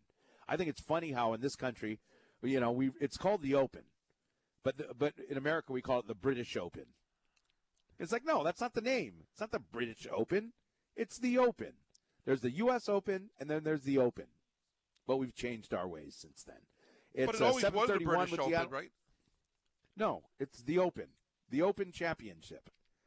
It's 7:31. We got some passing showers this morning. Should be most uh, partly cloudy this afternoon. It'll be okay. Trade winds are down a little bit at 10 to 15 miles per hour. We celebrate the birthday of Spam today. 85 years young. Happy birthday, Spam, and Spam lovers everywhere. We'll be back with our special guest talking Major League Baseball on ESPN Honolulu. The Bobby Curran Show is brought to you by Dr. Charles Arakaki at Ohana Men's Clinic. Visit drcharlesarakaki.com. Last night I dreamt I was returning. We are not that far away from the Major League Baseball All Star break. We're getting to the second half of the season. Most teams around the 81 game mark. Trade deadline ahead. So we're going to talk some Major League Baseball here on ESPN Honolulu as we are joined once again by an editor covering MLB at The Athletic. Emma Span is with us. Emma, thanks for joining us. I was having a sort of friendly debate with my brother who is I'm a Mets fan. He was telling me the Mets will never get past the Dodgers, telling me how great the Dodgers are. And I know their record is really good.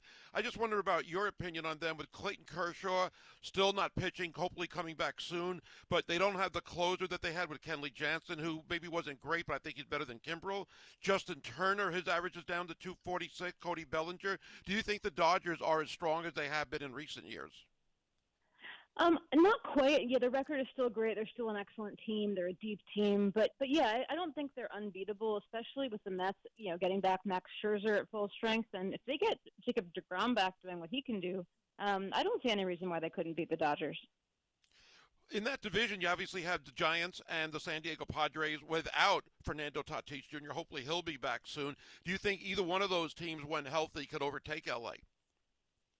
Um, the Padres, I think, you know, had a decent shot. They have slipped over the last few weeks. Um, they're back, I think, about six games, which is not insurmountable. Like they're still kind of hanging in there, but um, I think the I think the Giants are, are sort of you know have staggered enough that they could still make it as a wild card team. They're on the edge, but um, no, I, I think the Dodgers they don't have a ton of competition for that uh, for that division. But as we've seen many times, especially with the Dodgers in the playoffs, anything can happen once you get there. Yeah, they've had that magic before. I want to ask you about the New York Yankees. That impressive win yesterday, 16 nothing over Pittsburgh after losing, I think, the night before. Judge with his 30th home run. I mean, it seems like this team really doesn't have a weakness. The only, to me, the biggest concern is their health. What do you think about the Yankees overall, and are the Astros a team that could beat them if they do meet in October?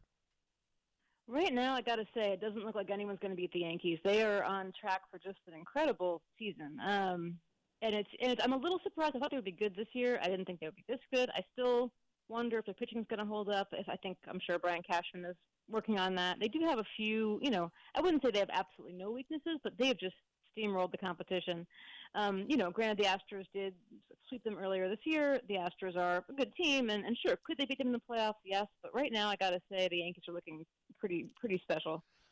I haven't asked a question about this team in a really long time, especially on a positive note. But the Baltimore Orioles, every time Chris and I go over the scores, hey, the Orioles won again. They're only five games under 500. I mean, they're only six games out of the wild card right now. How have they been able to turn this around from where they used to be losing 100 games or so to close to 500 now?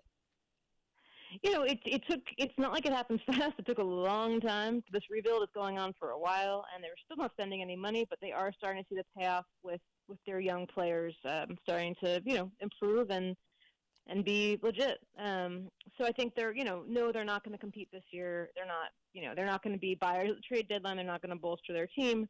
But I do think they're at the point where next year you can look at them as at least respectable. I still think in that division, I mean, man, you know, you look at the the AL wild card, and after the Yankees, the, the three wild card teams are all in the AL. You know, it's it's uh that's a serious that division is is so tough that like I it's gonna yeah the, the Orioles can't just be okay. You know, to compete they need to be excellent, and that's still a ways away. But I agree that it's refreshing to see them just not be total pushovers or jokes anymore.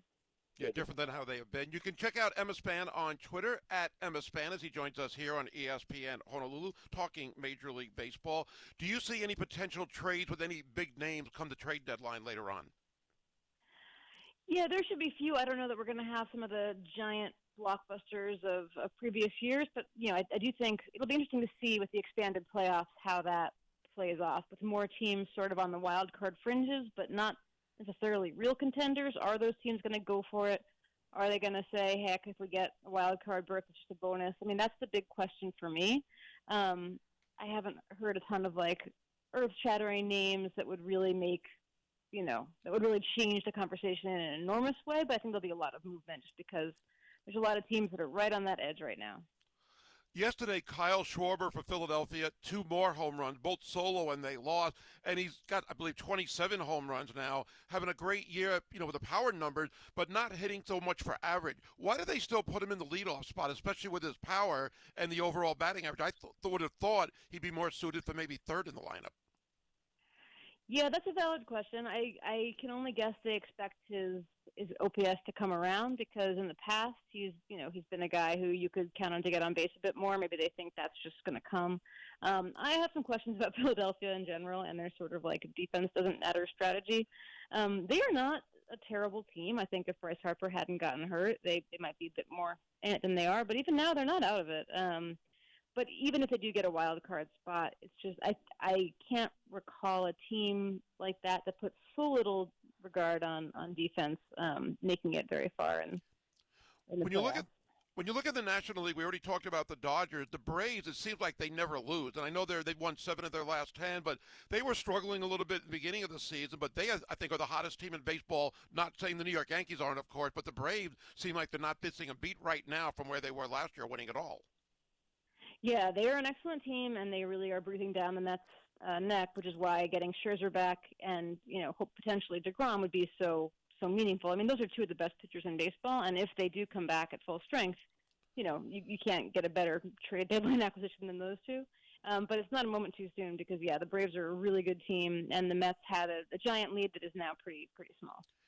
You mentioned Jacob DeGrom. It was a year ago today that he pitched. He started his last game, and I was at that game. He lit up a couple of homers, and his ERA went over one for the first time that season. He's going to be a free agent at the end of the year. How do the Mets handle this? I mean, with the injury, can you give him a six, seven-year um, contract with maybe 35 million plus, or do you uh, try to shy away from that? You know he's going to want a ton of money, but it is a little bit of a risk considering his injuries lately. Yeah, that'll be interesting to see as an interesting test for Steve Cohen, who you know can afford to do anything, right? He has all the money in the world, so could he do it? Yes, absolutely. Um, is he willing to, to sink all that money in to go over the luxury tax thresholds, all that for a player who, yes, has had a lot of legit health concerns, so good when he's pitching. Um, but so many injuries, and unfortunately, the biggest predictor of future injuries is, is past injuries. So um, it is a risk, but it's also a player who's pretty special to the Mets. This is a fan base that's, as you know, still pretty traumatized yeah. by all the, uh, you know, players, especially pitchers they've lost over the years. I mean, I think there's a huge risk for the team if you let him go, and he has all these, you know, a few more amazing Cy Young caliber seasons for someone else. Um, that's that's pretty brutal, you know. So I think he, he's a special player to this fan base, and that's worth a lot. I think that'll be interesting to watch. Another thing that'll be interesting to watch is the Yankees with Aaron Judge, who you know they made him a big offer before mm. the season, a very generous offer. Um, he bet that he could do better, and now he's having like an MVP caliber season, and he is going to cost so much money. And it's do you you know you go for it? He's had health issues as well, um, so it's going to be an interesting winter in New York on on both those fronts reigning MVP for the AL, Shohei Ohtani. To me, I think, especially what he's done lately, he might even be having a better year. I mean, he got the win. Uh, got the win yesterday. His ERA is down to 2.4, and he's starting to hit the ball for average, even though he's always been a power hitter. 53 RBI. Do you think he is better than he was last year? And I understand that he's going to want a ton of money when he's up for free agency. That the Angels might not want to pay him as much as he wants. Where do you see that playing out? Yeah, you know, I have no idea where he's going to want to go. He seems pretty happy in Anaheim, but you know, how much does he want to win? That team, I will say they've tried, but it just seems like they can't get anyone around Trout and Ohtani. We're going to take them over the top. Um, it was a really nice story earlier this year when it seemed like they were going to be competitors. Then everything fell apart.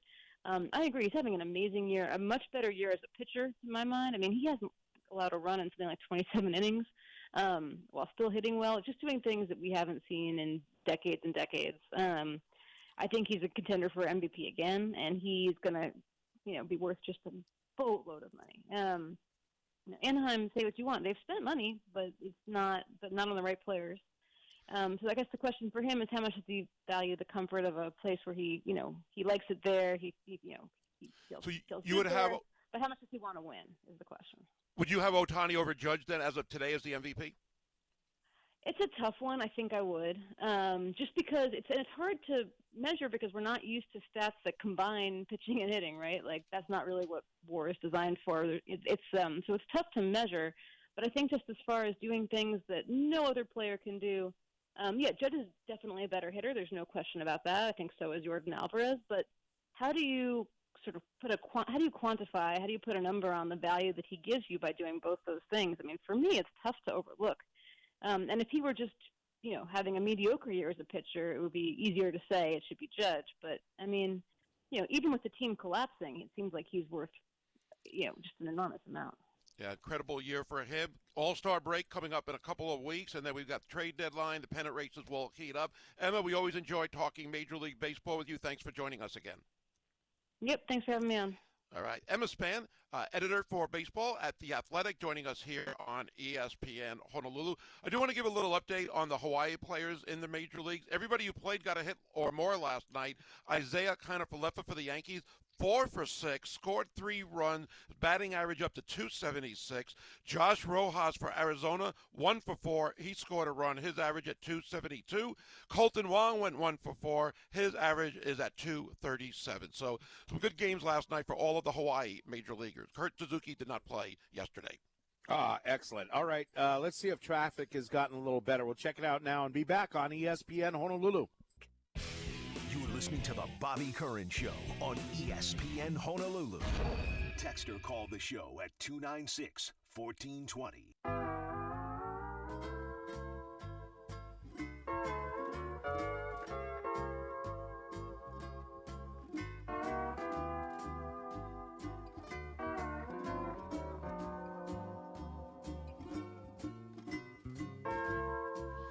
Keeping with some uh, football news, Gary Dickman with Chris Hart with the Animals filling in for the Bobby Curran show. We're not reading the animals. We are the animals. I keep hearing you say that. It's the sports animals on the Bobby Curran Show. Go for it. Okay. Marquette King, former Raiders punter and a former Denver Broncos punter, one of the best punters in the league, averaging over 46 one year. And I remember him doing a great job for the Raiders, at least over the years. And he is coming out in the last couple of days saying he's basically being blackballed. Nobody will give him a job. And he's claiming the NFL is discriminating against him uh, because of his race. I have a hard time believing that. I mean, there's only been, I believe, three or four uh, black punters in NFL history, and I know we talk about you know coaches and assistant coaches and the minority hiring, and I know there might be something to that, even though I don't agree to why they're not getting jobs. But for a punter, I, I don't believe him on that. He probably have more information on it. I don't I don't know if I would buy his claims on that. Some of the things that have been mentioned about him why he hasn't been signed, when he was with the Raiders, he took shots at Jon Gruden publicly. Put him down in public. One of the reasons they cut him. He put him down even more when he got cut, and then Denver signed him. He almost got into a fist fight with a, a sports radio announcer in Denver. He took more shots at the NFL and Jon Gruden. It seems like he's got some issues there. And, mm. you know, I, I I find it hard to believe that I think it's easy for athletes to play the race card. And unless it's definite, I re- it bothers me that he's doing it. And I don't have any direct knowledge of if he's lying or exaggerating or not. But it seems like his attitude is getting him in a little trouble. He also claimed when he was with Denver, when he was hurt, he said they claimed to him that he wasn't hurt and they wanted him to play. So, I mean, if all that is true, I can understand what he's saying. But to think that there's race involved for a punter in the NFL, I just find that hard to believe. And I, I, I don't believe it. Again, it's been a story that's been circulating the last few days. But as a, as a good punter, as good as he was, was it the attitude? Where teams were basically staying away because it couldn't be based on his performance. Again, one of the better punters in the NFL, so it does surprise me. I don't know. The uh, okay, let's see. Uh, yards per punt 49, 45, 44, 48, 47, 44. He's not like an all-star punter. I mean, he was a good punt, good enough punter, I guess. But I can guarantee you that Rigoberto Sanchez's numbers are better than that without even looking.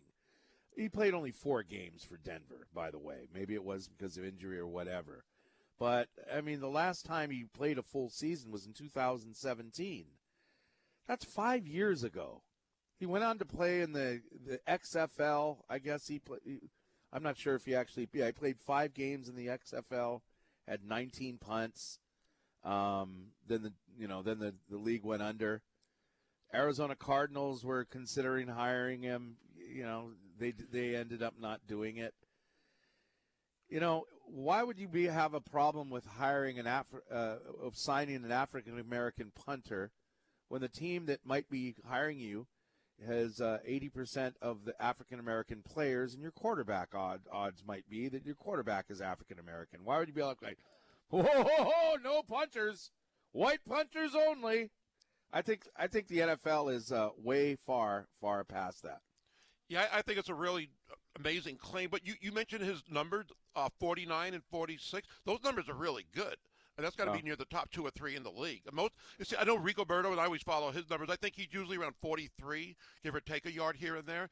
But 49, I would imagine, easily led the league when he did that. And even Yeah, 45 maybe or I'm, 6. I probably misspoke because Tanner had uh, just texted us, and Tanner, you can speak back there from the Paxa Studios in downtown Honolulu. Uh, he says he's top ten uh, all time in punting yard average. it seems like again some of the attitude uh, concerns or um, instances that he had. I mean, if you're going to keep on calling out a coach, you know that team's probably going to get rid of you unless you're unless you're a quarterback like Tom Brady. Uh, getting into a fight, not a physical fight, but it almost went physical according to what I read with a uh, sports radio personality in Denver. And then you're basically throwing the team under the bus for de- telling everybody that they're making you play when you're hurt, saying you're not hurt. So I think that might be a reason why teams shy away from him. But on the field, yeah, he's got talent.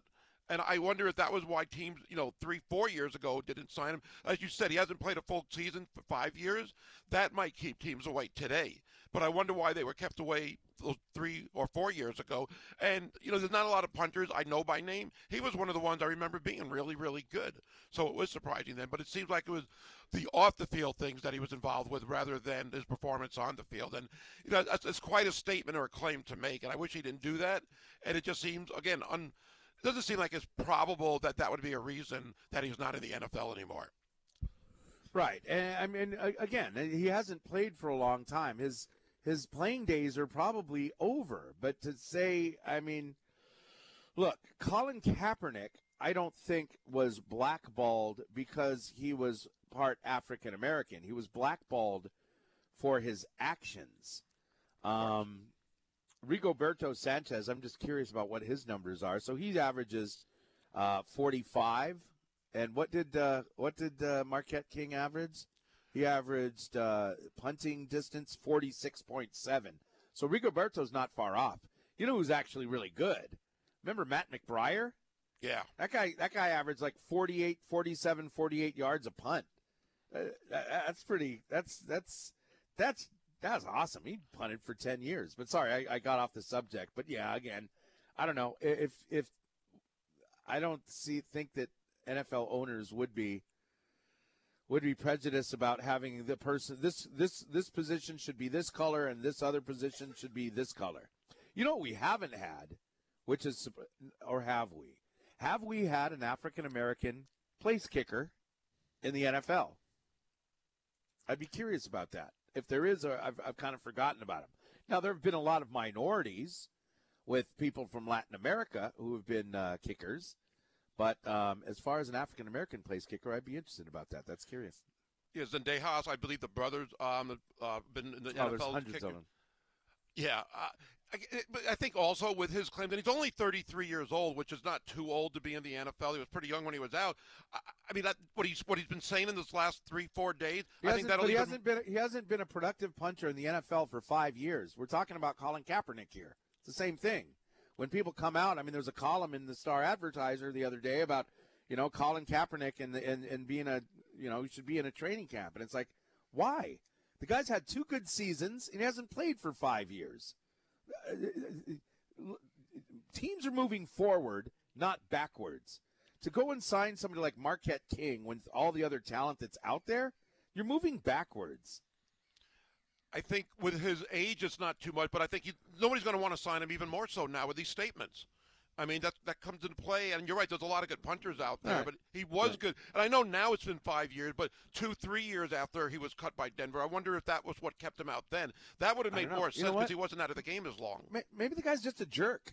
Maybe the guy's just a jerk. And it's like, you know what? you know, maybe some people think, hey, punters are a dime a dozen. I don't want to deal with this guy. Let's get him out of here. Let's get somebody in here who's not a distraction. We've got, uh, uh, we're going to take a break. We got traffic coming up uh, in just a couple of seconds here. Also, our top stories of the day. And uh, the Zephyr Insurance text line is open at 808 296 1420. We'll go back to that on ESPN Honolulu. Now, from the Paxa Studios in downtown Honolulu, The Bobby Curran Show on ESPN Honolulu.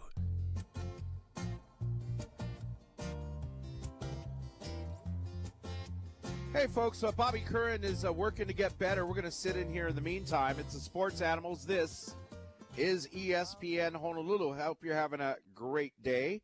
And uh, as we said, uh, yeah, top story of the day today Spam turns 85 years old. How about that? Yeah. You know how Spam uh, came about, right?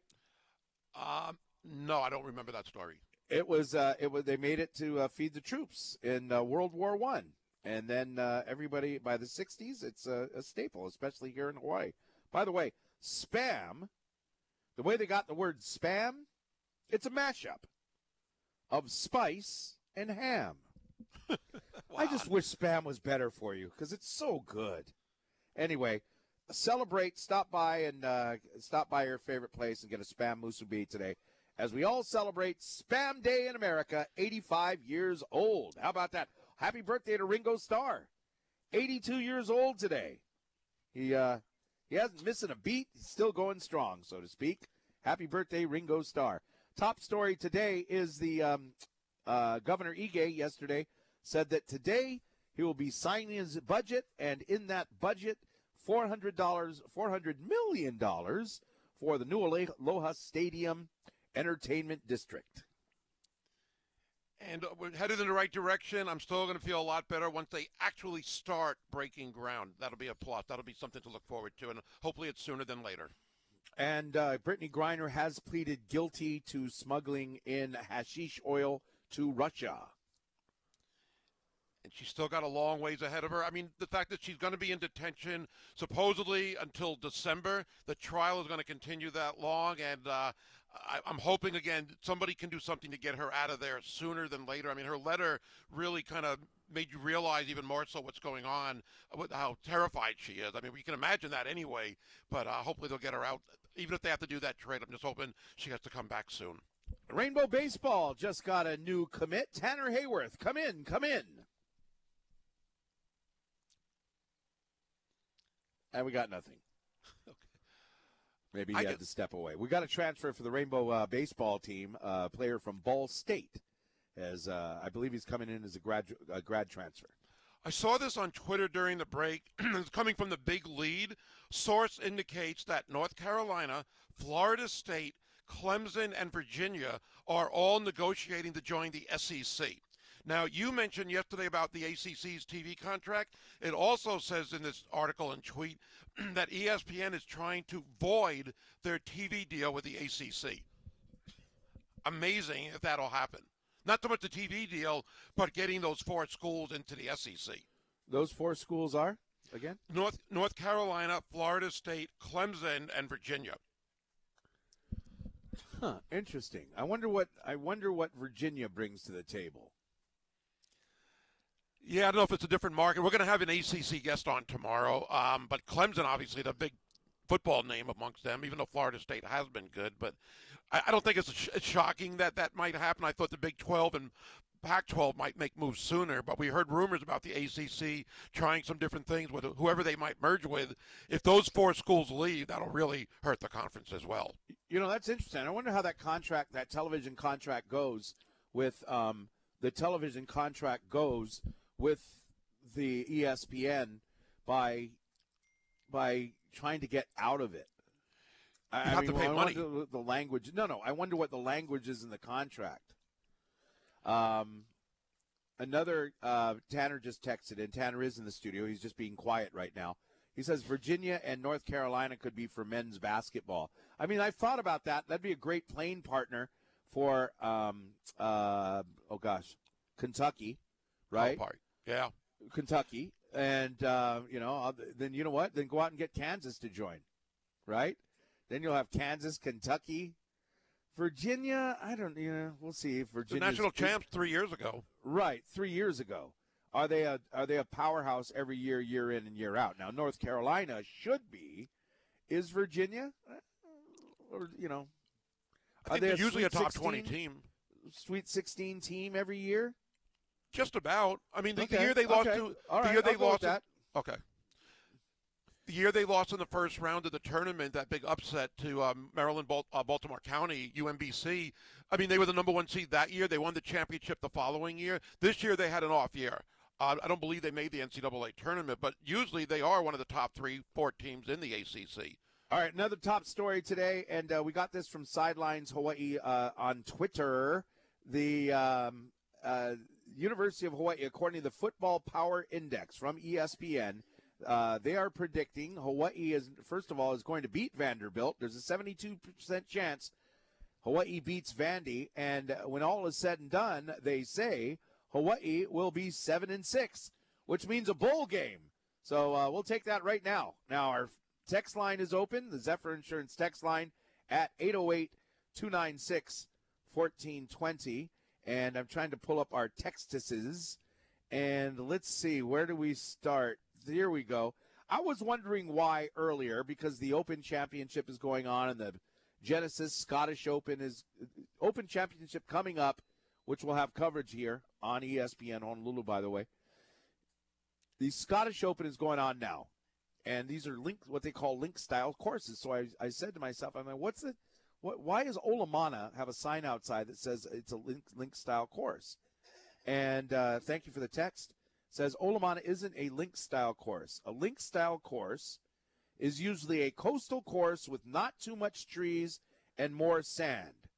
Uh, Turtle Bay's Palmer course is more of a link style course. Right. It's a lot of it is out on by the beach, and then uh, I think it's the 17th hole out there. There's more sand traps than sand uh, than grass. There really is. Can't stand it. Now normal golfers love it. I'm just bad. Uh, here's a text talking about those teams moving to the SEC for basketball reasons. Thank you for the text. Poor Duke. I know that you'd like that one. I would, I do like that one. That, uh, I mean, it just changes the landscape. And again, we're not surprised. We know there's going to be more moves, but uh, I didn't think it would be talked about this early for the ACC schools. But you don't want to wait. You don't want to be left hanging. And imagine how football would be in the SEC if you had a Clemson playing Alabama in the regular season where the game counts. Wow. Yeah. Uh, okay, next text at 808 296 1420. This isn't sports related, but since you mentioned it's Spam's birthday, it reminded me that I'm being excited to be going to Disney World during the Epcot Food and Wine Festival. And they have a Hawaii area that will be featuring spam menu items. Food and Wine Fest is running mid July to mid November. All right, so if you're in the area, avoid the critters in, in uh, Florida and head on down to the Hawaii area and enjoy some spam. Thank you very much for that text. Thank you guys for calling in and texting and being a part of the show at 808 296 1420. Really, what we've been talking about today is the, um, the the big story is, and it's it's there's no real story yet, but it's always fun to talk about where the University of Hawaii Rainbow Warriors play football. We've got a 9,000 seat TC Ching Athletic Complex, and if this wasn't all based on you know what what our requirements are for the for uh, the NCAA and all of that. Boy, I sure go back to remembering the spring game um, this past spring and looking at the excitement in the stands, looking at students on campus going to football games, and enjoy, and just bringing that energy. It was a different looking fan base that we saw at TC Ching Athletic Complex. And it's sad because I think that no matter if you don't have games on campus, you can't create that atmosphere anywhere. You can't No. create that. You can't create that if it was in, uh, you know, I, I don't think you can create it if it's just not on campus. I mean, you can't create that if it was in, even if it was in Kapahulu. All of a sudden, we built a stadium in Kapahulu. I'm not sure you would have the same deal with the Hawaii with the uh, the students, and they filled up that end zone. It was awesome. It was awesome to see the players' response to their fellow students in the stands. It pumped up the players. The players weren't going like, "Oh, we got a 9,000 seat stadium. We're we're not as good as Oklahoma." No, they were like, "Man, this place is packed and the fans are going crazy." They created a great atmosphere on campus. And I'm almost sad to see it go. But then what cheers me up is that, you know, the new Aloha Stadium Entertainment District, we think is going to take years to complete. I mean, if it goes by, uh, you know, past examples of big state projects. So maybe we're going to be on campus longer than we think. We can celebrate the fact on, on that. But when you talk about students going to football games, and you had buses go, and I don't know, the, the, the kids, the kids didn't want to go. They didn't want to go to Aloha Stadium and watch a game. You had a few people in the student section, which is a pretty good section where they had them, but you had a few students there. But it was, you know, girlfriends and girlfriends of players, and that was it. You couldn't really, if you were, if you didn't want to be at the game, you really couldn't leave Aloha Stadium. You had buses, right? You had some buses, but when did the buses run? They start leaving at the end of the third quarter, I believe. And I, I remember speaking at a journalism class with Cindy Lewis years ago, and I asked the students that question, and they that was the, the the most frequent answer I got. I got a few different ones, but the biggest one was we can't leave when we want. if we want to leave in the th- third quarter, they can't. They have to wait to when the fourth quarter starts. And they didn't like that. I got that from more people answering that way than anything else as far as the reason. Right. What if you want it? It's a blowout. It's halftime. Well, all the fans are leaving, but the students are stuck. Right. And it's far away from campus. If you can, if you're watching the game at TC Ching, eh, number one, first of all, and let's face it, we're talking about college students, but you know maybe there's a little pregame going on in the dorm room, and I'll guarantee to tell you right now, there's a lot more kids that stay in the dorms than they know about. Oh, I get it. Yeah, of course. just going off of past experience with uh, having a kid there, there are a lot of people that were there were squatters, so to speak. Right. So there's a lot of kids. There's there's there's a lot of UH students in the dorms, and they want to get their party on a little bit before they head on down to the to the game.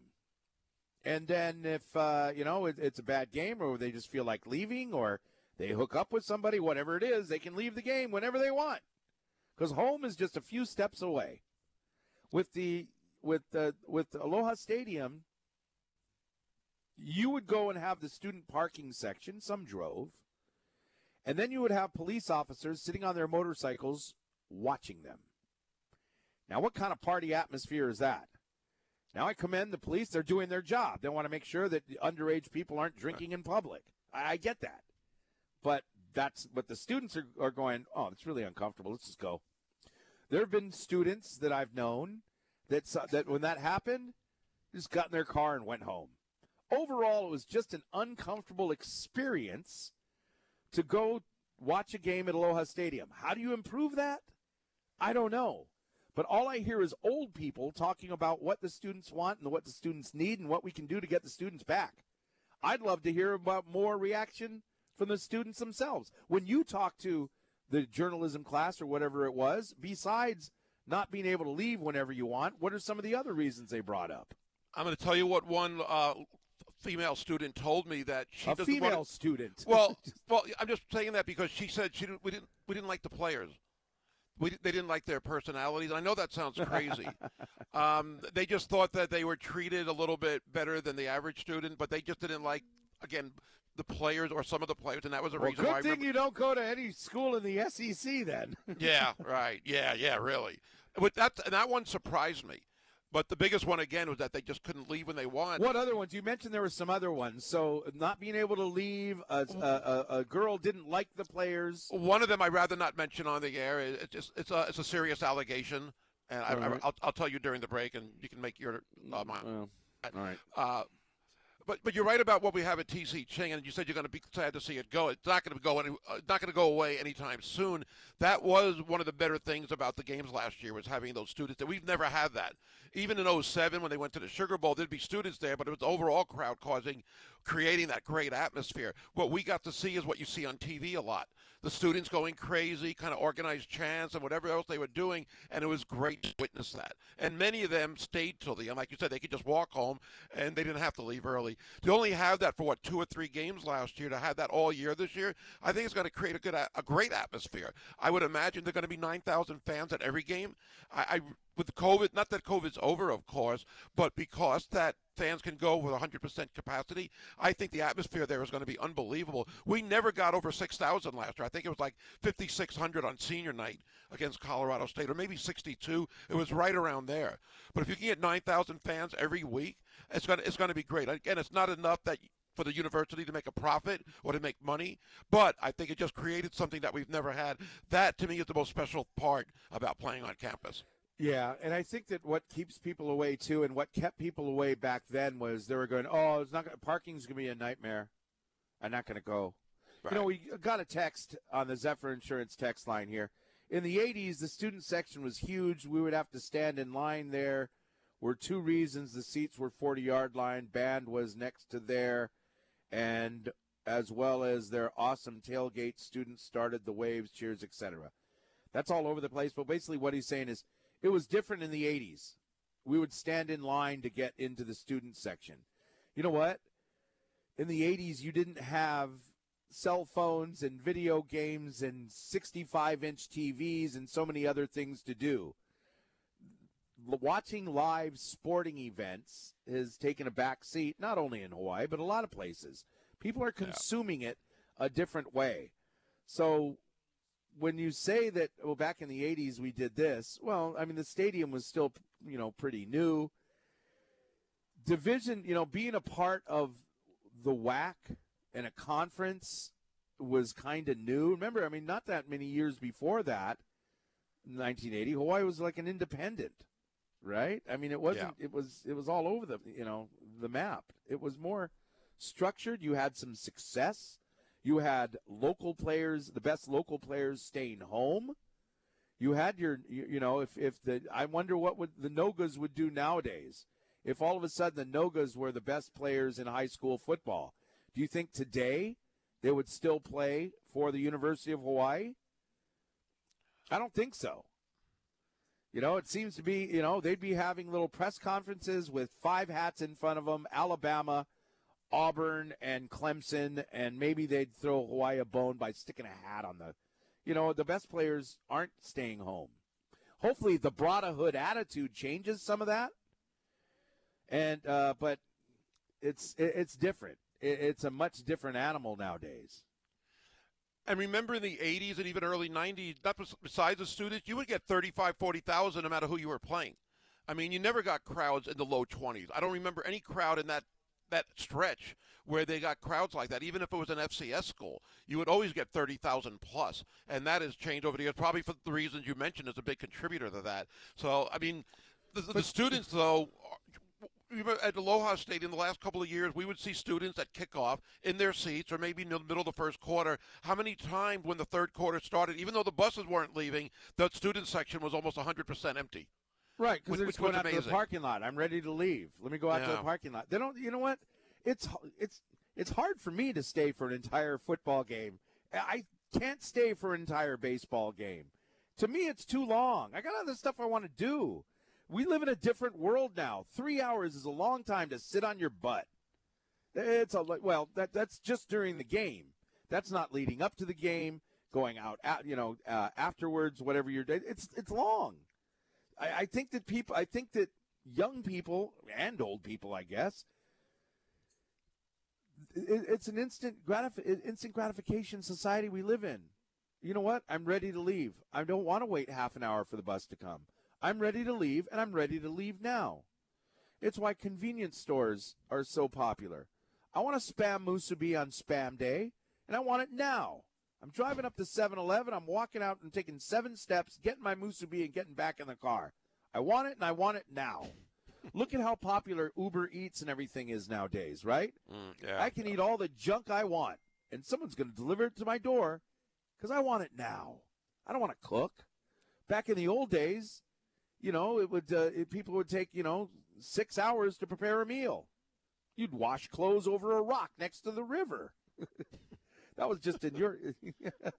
but I'm, what I'm getting at is it, it's it's different now. You can't compare sports or anything else to back in the '80s and how much better it was.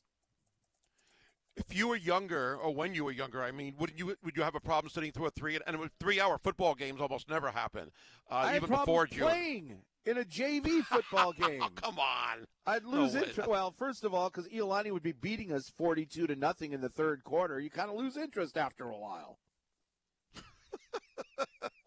That's amazing. But I, I can understand. Again, it is a long day. But I mean, if you're a fan, and I know I'm, I'm, a, I'm an extreme fan. I don't, I don't like leaving games early.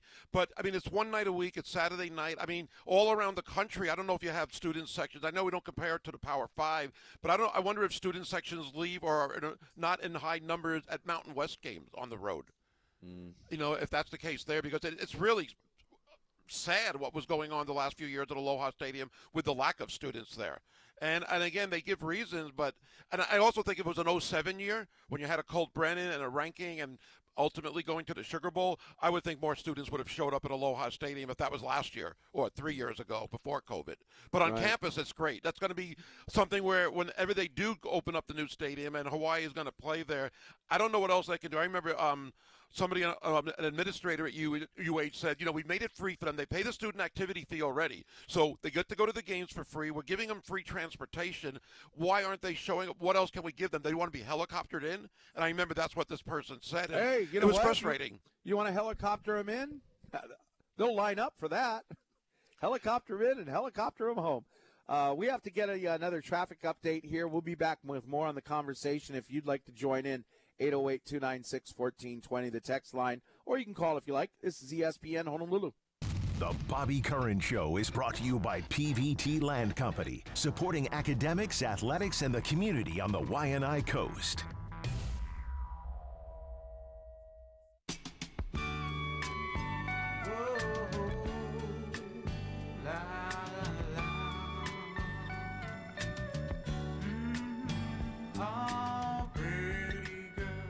I feel like I'm pretty good. It's Sports Animals. This is ESPN Honolulu on the Bobby Curran Show, by the way. And uh, we are celebrating Spam's birthday today. 85 years old. Go out and get yourself a Spam Musubi, won't you? When we talk about, we compare, uh, oh, somebody texted in and said, I'm not a real fan, I guess. Because I, it's hard for me to stay. I, you know what I can stay for? An entire basketball game. I can stay watching a UH basketball game from start to finish, and I'm okay. All the other sports, they seem too long for me. That's why I like softball, I think. Yeah. I like watching UH softball better than I like UH baseball. Nothing wrong with our baseball team. Softball's a, a quicker game. There seems It to be a little more action.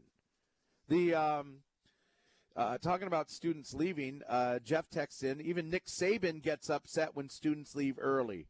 He bans them if they do. Is that the right? He bans them, huh? He was really, I think it was two years ago. He went off on a press conference on the Monday after Oh, a game and really upset about that. Get, and it's understandable. I, and I guess it means more to the game if somebody like that says it. I was kind of glad he did, even though I, it was a game where they were playing like an FCS or a really bad low. Uh, Low major FBS team, and they beat them like fifty to nothing or something like that. Still, though, I, I was I'm surprised that happened at Alabama. I, I wouldn't think it would happen there, but I guess again, different days, different times we live in now.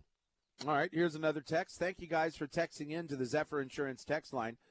Bottom line is it's more convenient for the students to go on campus to an on-campus stadium. Yeah, we've been saying that. Their housing is just a short walk away. Yep. Aloha Stadium requires transportation. Can't leave when you want if you want to take the bus. Thank you for recapping the show. no atmosphere like an on-campus stadium. What we have here are politicians catering to developers have no foresight and vision to get things done. Well, How are they catering? That, that I don't understand. because uh, the they're catering because they don't want students to go to the games. I'm not sure. Maybe he can retext uh, a follow up to that. But I mean, if we want this, I, mean, think about this. I, I mean, what were you doing in the '80s? You're watching you're watching movies on Betamax. You're you know the, you're you're going to school using your Trapper Keeper. You know those are always fun to kind of open up and close. You've got you're trying to figure out how Michael Jackson does the moonwalk. The big hit of the year 1985 was the Super Bowl Shuffle. That was a long time ago, and things were much much different back then. So that's the uh, that's it's we can't go back. Okay, thank you for texting back and uh, catering to. excuse me, gosh.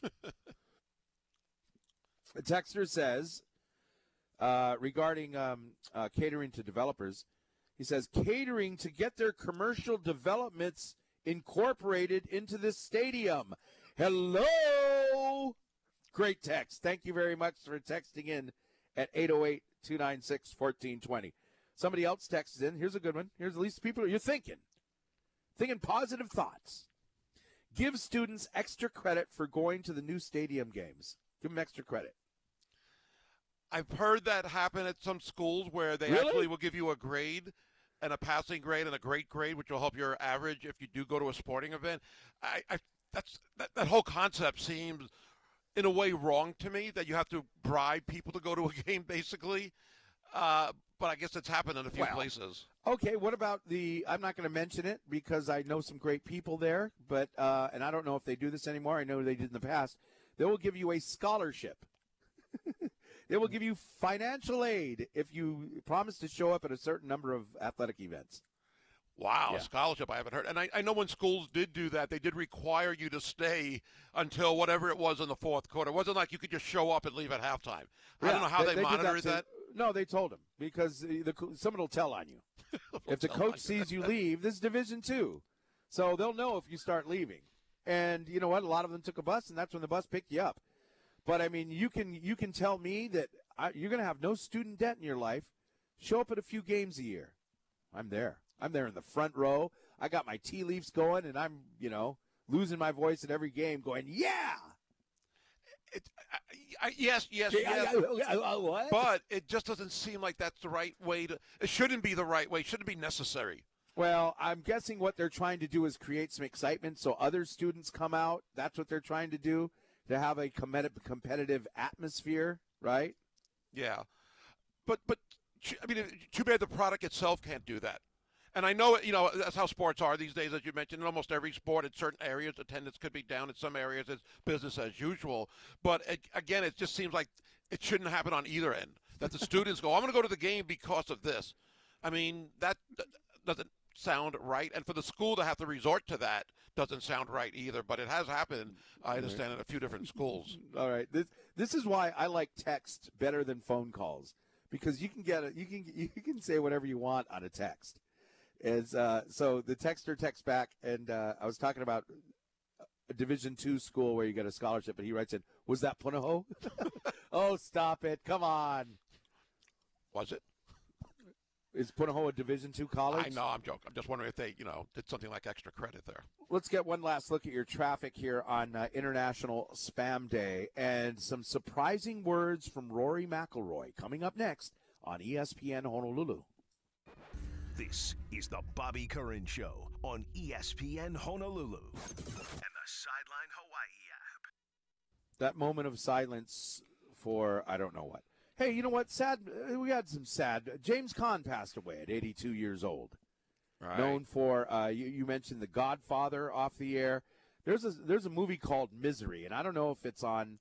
It's with, and I don't remember the lady who he's he's like a kidnapped writer, and I don't remember the lady's name. Do you remember the lady's name in that? No, but I'm going to find out in a second. I'm turning to my Oh. wife behind me. Put her on the air. She will not go on the air. Kathy Bates, she's I a, believe. She's a, Kathy Bates. Thank you very much. What a great movie that was. But um, you know, I saw something that said he's known for. They didn't mention Misery or The Godfather. They mentioned, oh gosh, I don't know, something and Elf. Remember, he was the dad on Elf. On Yeah. the movie Elf, and it's like, really? I'm not sure that that's what he should be known as. The guy from Elf.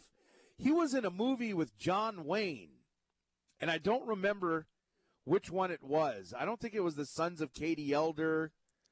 It was uh, something where he had a small hat and a big gun, but he couldn't shoot. Uh, I don't remember. Anyway, uh, my wife says he was in, in Funny Lady with Barbra Streisand. So there you go. oh, wow. That's way back when. Cinderella Liberty, the gambler, he was in that. Mm. Rollerball. Rollerball, huh? Yeah. Yeah. Now that should be that should be a cult hit nowadays. People would love that. all right, Rory McIlroy has uh, is you know all this stuff. One of the one of the things about the LIV Golf Tour is that Rory McIlroy has um, Rory McIlroy has uh, come out and been has been uh, sorry I got a text. Wait, I, I'm, I'm totally distracted. Chris, how can you forget Bobby Boucher's mom? What? The Waterboy? Was that- Catherine Bates, yes. Oh, thank you. Thank you for that text. Okay. Thank you, guys. Okay, now the texts are coming in. We'll get to them in one second. I just want to get to this, and we can expand on this on tomorrow's show. Rory McIlroy has been a- guy they've been sticking microphones in front of his face about the LIV Tour for uh, quite a while now, uh, since before London, right? And he's come out and said all these things and blah blah blah. Now Rory is doing the smart thing he's part of the reason there's this big split in golf is that he's condemning these guys who have left not personally but their decision. I want to mention that. It's not personally. He doesn't have anything personally against dustin johnson or other people but professionally he does. Well now rory mcilroy says that um, that there is escalating tension between these two circuits and it's splitting the game. He says everyone has to be pivot and change and try to be better and hopefully get to that stage of I guess at least not making it so messy and all of these comments and everything else. Right? He's saying, "Hey, let's just call a call let's call a peace truce." And that's what I hope they would do. I wish that the PGA Tour could somehow you know, you have two tours. You have the uh, like you have the AFC and the NFC, and the champion plays for the Super Bowl. Think about it for the for the world of golf. When you have the LIV Tour and the PGA Tour, and those four, uh, and, and you have the best of those two tours going at it four times a year in a major championship, that would grow the game of golf. That would create interest in the game of golf. So, I just don't trust the Saudis personally, I love the product.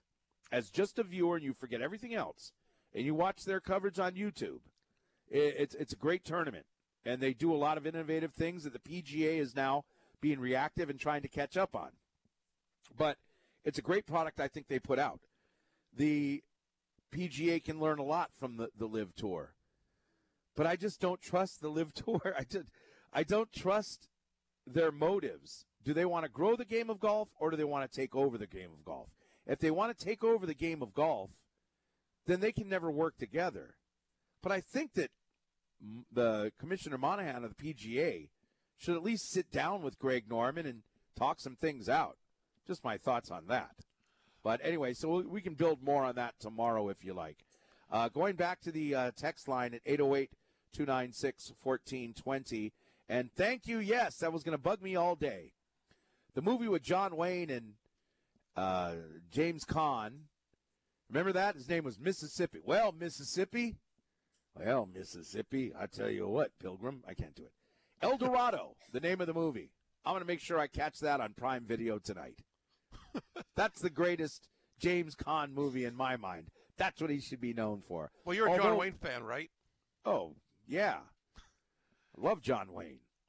Although I was disappointed to find out of how much of a well, they say a racist he was that, yeah. came out uh, recently.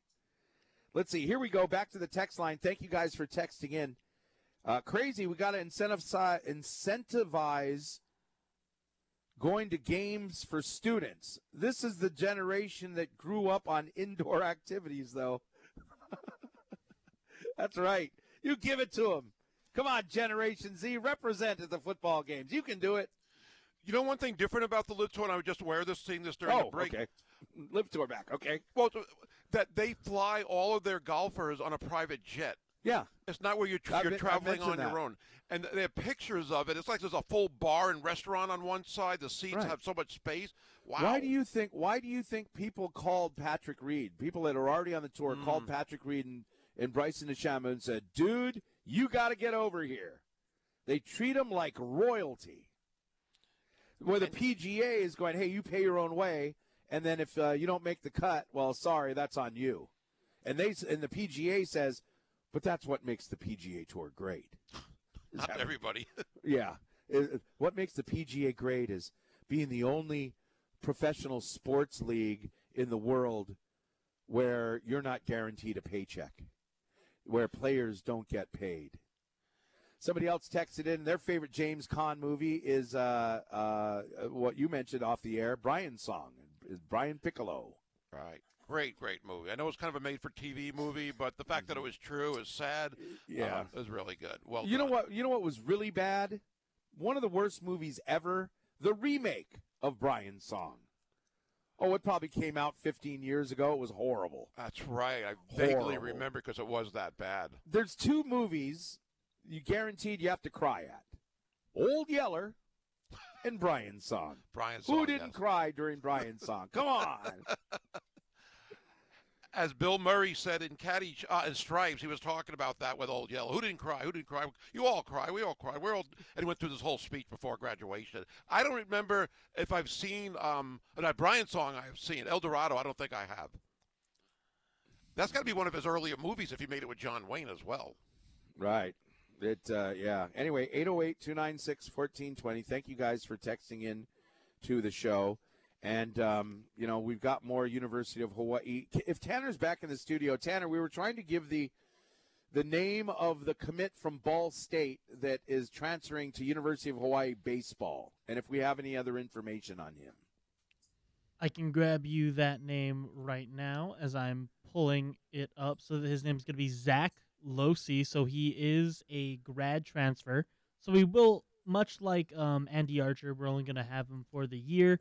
But he is 6'5", 220. He's got he on. It's very nice of him. He lists down all of his pitches too. He's got a nice fastball, top of 95. Wow. So it's normally 91 to 94, he said. He's got a little bit of a changeup.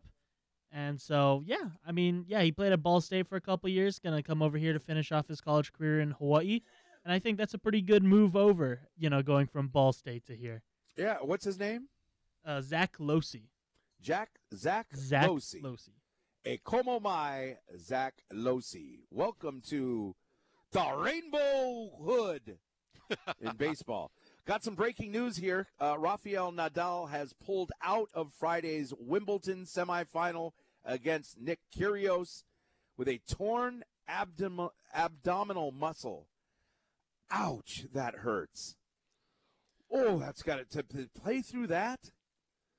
Man, I mean, you're going the semifinals. So now, Kyrgios is going to face either uh, Djokovic or Cameron Norrie in the championship match.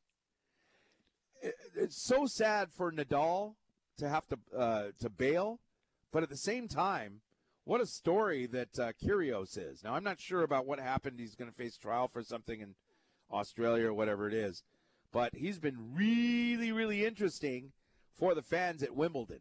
Not your typical Wimbledon. He's kind of a kind of a rebel, and uh, people are. He's been the talk of the tennis world and brought a lot more eyeballs to Wimbledon broadcasts here, at least in America. So, anyway, he gets a chance to win. I mean, who's ever heard of Nick Kyrgios before this? Now, he could be a a Wimbledon champion. Holy smokes! All right, uh, we'll be right back on ESPN Honolulu. 92.7 FM and 1420 AM. Gary, what's coming up? We're going to talk some NFL. I got some topics I want to go over in the NFL now that they're getting ready for camps less than three weeks before everybody will report. And we'll be this right after back. Listening to the Bobby Curran Show on ESPN Honolulu. Text or call the show at 296 1420.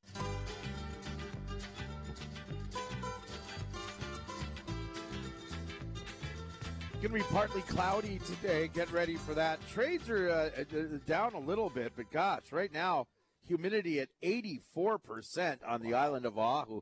So uh, stay cool where you can, my friends. Yesterday, we saw the breaking news or heard the breaking news during our show about Baker Mayfield going to Carolina. And then a lot of people seemingly thinking that, okay, will Cleveland get Jimmy Garoppolo? Thinking that Deshaun Watson won't be able to play this year. I'm looking at the San Francisco 49ers and hearing this a lot in the last few days as well. This is Trey Lance's team. We know he's a starter. They don't need Jimmy G. They're going to get rid of him. What I'm reading is that the Niners will try to trade him once his shoulder is healed. They got to wait for that. I do find it more than a little surprising that they're, and I don't think the Niners are necessarily doing this, but it seems like the media and fans are saying how it's Trey Lance's job. He threw five touchdown passes last year, and I believe he rushed for one touchdown. He didn't play that much, as we knew, and everything we heard is that he wasn't ready. You know, he didn't understand the playbook. It's going to take a little longer. But how does that translate to now he's going to be the starting quarterback? I think. I mean, again, I know Jimmy G, as I mentioned earlier, it's an expensive backup at 26 million or so. But to give Trey Lance that job, I think that's a big risk for a team that was so close to going to the Super Bowl last year. They're going to be in the mix this year with all the talent they had. I don't. I mean, and, I, and obviously they see him every day. They've got the film. They saw him at OTA. But to anoint Trey Lance as the starter, that it's his team already before he's proven himself over the series of a half season of a four or five game stretch, I, I think that surprising and might come back to haunt them if they get rid of Jimmy G before the season starts. Because if Trey Lance is just a little better than last year, that might not be enough to get him to the Super Bowl or to get him to the NFC Championship game or that deep into the playoffs. It's tough to comment on something like this because, well, how good is he? How bad is he? I don't know. I haven't seen him in practice. Me either. I, I don't know. I don't know how to. Dis- I don't know how to discuss this. I, I think if you're this this far away from winning a Super Bowl, if you're if you're this far away, and I'm holding my thumb and my pointer an inch apart, if you're this far away from winning a Super Bowl, wouldn't you do everything you could with your talent to make sure you get to that Super Bowl? For example, if Trey Lance gets hurt or Trey Lance ends up not doing very well, that you can throw Jimmy G back in there. He brought you to a Super Bowl before. Yeah, and he helped getting them that close last year. They lost to the Rams. Uh, you know, in the end of the game, I think he threw an interception. And I know he's not the great quarterback, but I, well, think he's not bad at all. Yeah. he's not bad either. right. Exactly. Exactly. I mean, he's That's- a he's a he's a you know a 15, 16 best quarterback in the NFL. and that could be enough as it was last year to get him that far. I, I just think it's a really big risk if they let him go without Trey Lance proving him, but uh, proving himself. But everything I keep hearing, and whether it's talk show hosts or people that cover the NFL writing on Twitter, that you know he, Jimmy G is probably going to get traded to Cleveland. That's one guess or you know theory, but to say that is Trey Lance's team. And again, we don't know if Kyle Shanahan, John Lynch are thinking that way. I think it'd be a little too premature of them to give Trey Lance that job right away. But again, you might not want to hold on to Jimmy G because of the money as a backup. I think it's, a not big that risk, much though. money. Don't, but don't look at it as money as a backup. You got all your players signed. You're under contract. Go out and play. But you don't have Deebo Samuel signed for his next deal yet. And we know how he wanted to get traded around the draft time. Franchise him then. Yeah, you could do that. I guess you could. Sure, you could. Sure, you could. But with Trey Lance, I, I just think it's a big risk, and I, I would be surprised. But we don't know. But we don't know. He might be the, the best thing you've ever seen in camp. But in camp, it doesn't necessarily say show that he's going to be that great in the regular season. Right.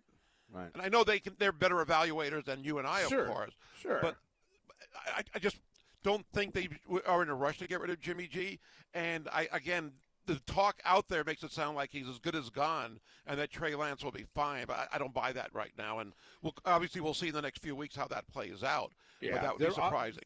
and they're probably not getting wherever he goes. He's going to have to pass a physical, but he's probably they're probably not getting the offer they want. Otherwise, he would have been gone. Now, say you've got to you come out and I mean, it doesn't make sense first of all for him to go to Cleveland. Okay, so uh, we're gonna we're gonna bring Jimmy G on board, and then next year Deshaun Watson will be here. yeah. It doesn't make sense. Uh, It, it totally doesn't make sense to me. One of the, the- um, w- when you talk about maybe some kind of injury replacement, you're four, you're four, you're four games in, and uh oh, all of a sudden, uh, you know, God forbid, Tom Brady goes down. Well, Tampa Bay, go out and get Jimmy G. Let's go trade because we want to win now, right? Yeah, They're designed to win now. The uh, Indianapolis Colts, Matt Ryan, he goes down. Whoa, you know what? You got all the pieces around him. Go get Jimmy G. That makes more sense to me. Then all of a sudden, maybe you're seeing higher draft compensation for uh, capital for uh, for Jimmy G. Right now, they're probably just not getting a good deal. So, Could what be. rush do you need to be in? Because you don't want to pay a, a backup quarterback that much money. I don't know if that's. I think you wait for the best deal you can. One suggestion I see is that they might, and again, this is just from the media, somebody at ESPN say maybe they ask Jimmy G to take a pay cut at a reduced salary to keep him as a backup. Okay, so that's what they think. What do you think? I think they'd be wise to keep him. I think they would. Uh, you want to win a Super Bowl, as you said, it's not that much money in the big picture with 26 million. If you want to win a Super Bowl and you know you're that close, it's too big of a risk to trust this basically a rookie quarterback who hasn't proven himself enough yet. Jimmy G, as we say, he's not an All-Pro, but he's good enough to at least get them there or help to get them there. I think they should keep him, and I think they should have a battle in camp before they just give it to Trey Lance. And when Jimmy G is healthy with the shoulder after the shoulder surgery, let's see exactly how good he is. And I think that's why they haven't traded him yet because they got to make sure that you said he has to pass a physical before they could trade him. All right. Well, thank you very much. Don't forget, it is uh, Let's Talk Sports with Kanoa Leahy coming up at 12 noon today. Josh Pacheco in the afternoon at 3 p.m. We'll see you tomorrow at 6. Please enjoy uh, National Spam Day. Happy birthday once again to Spam. 85 years old today, and happy birthday to you if you're celebrating. We'll see you tomorrow on ESPN Honolulu.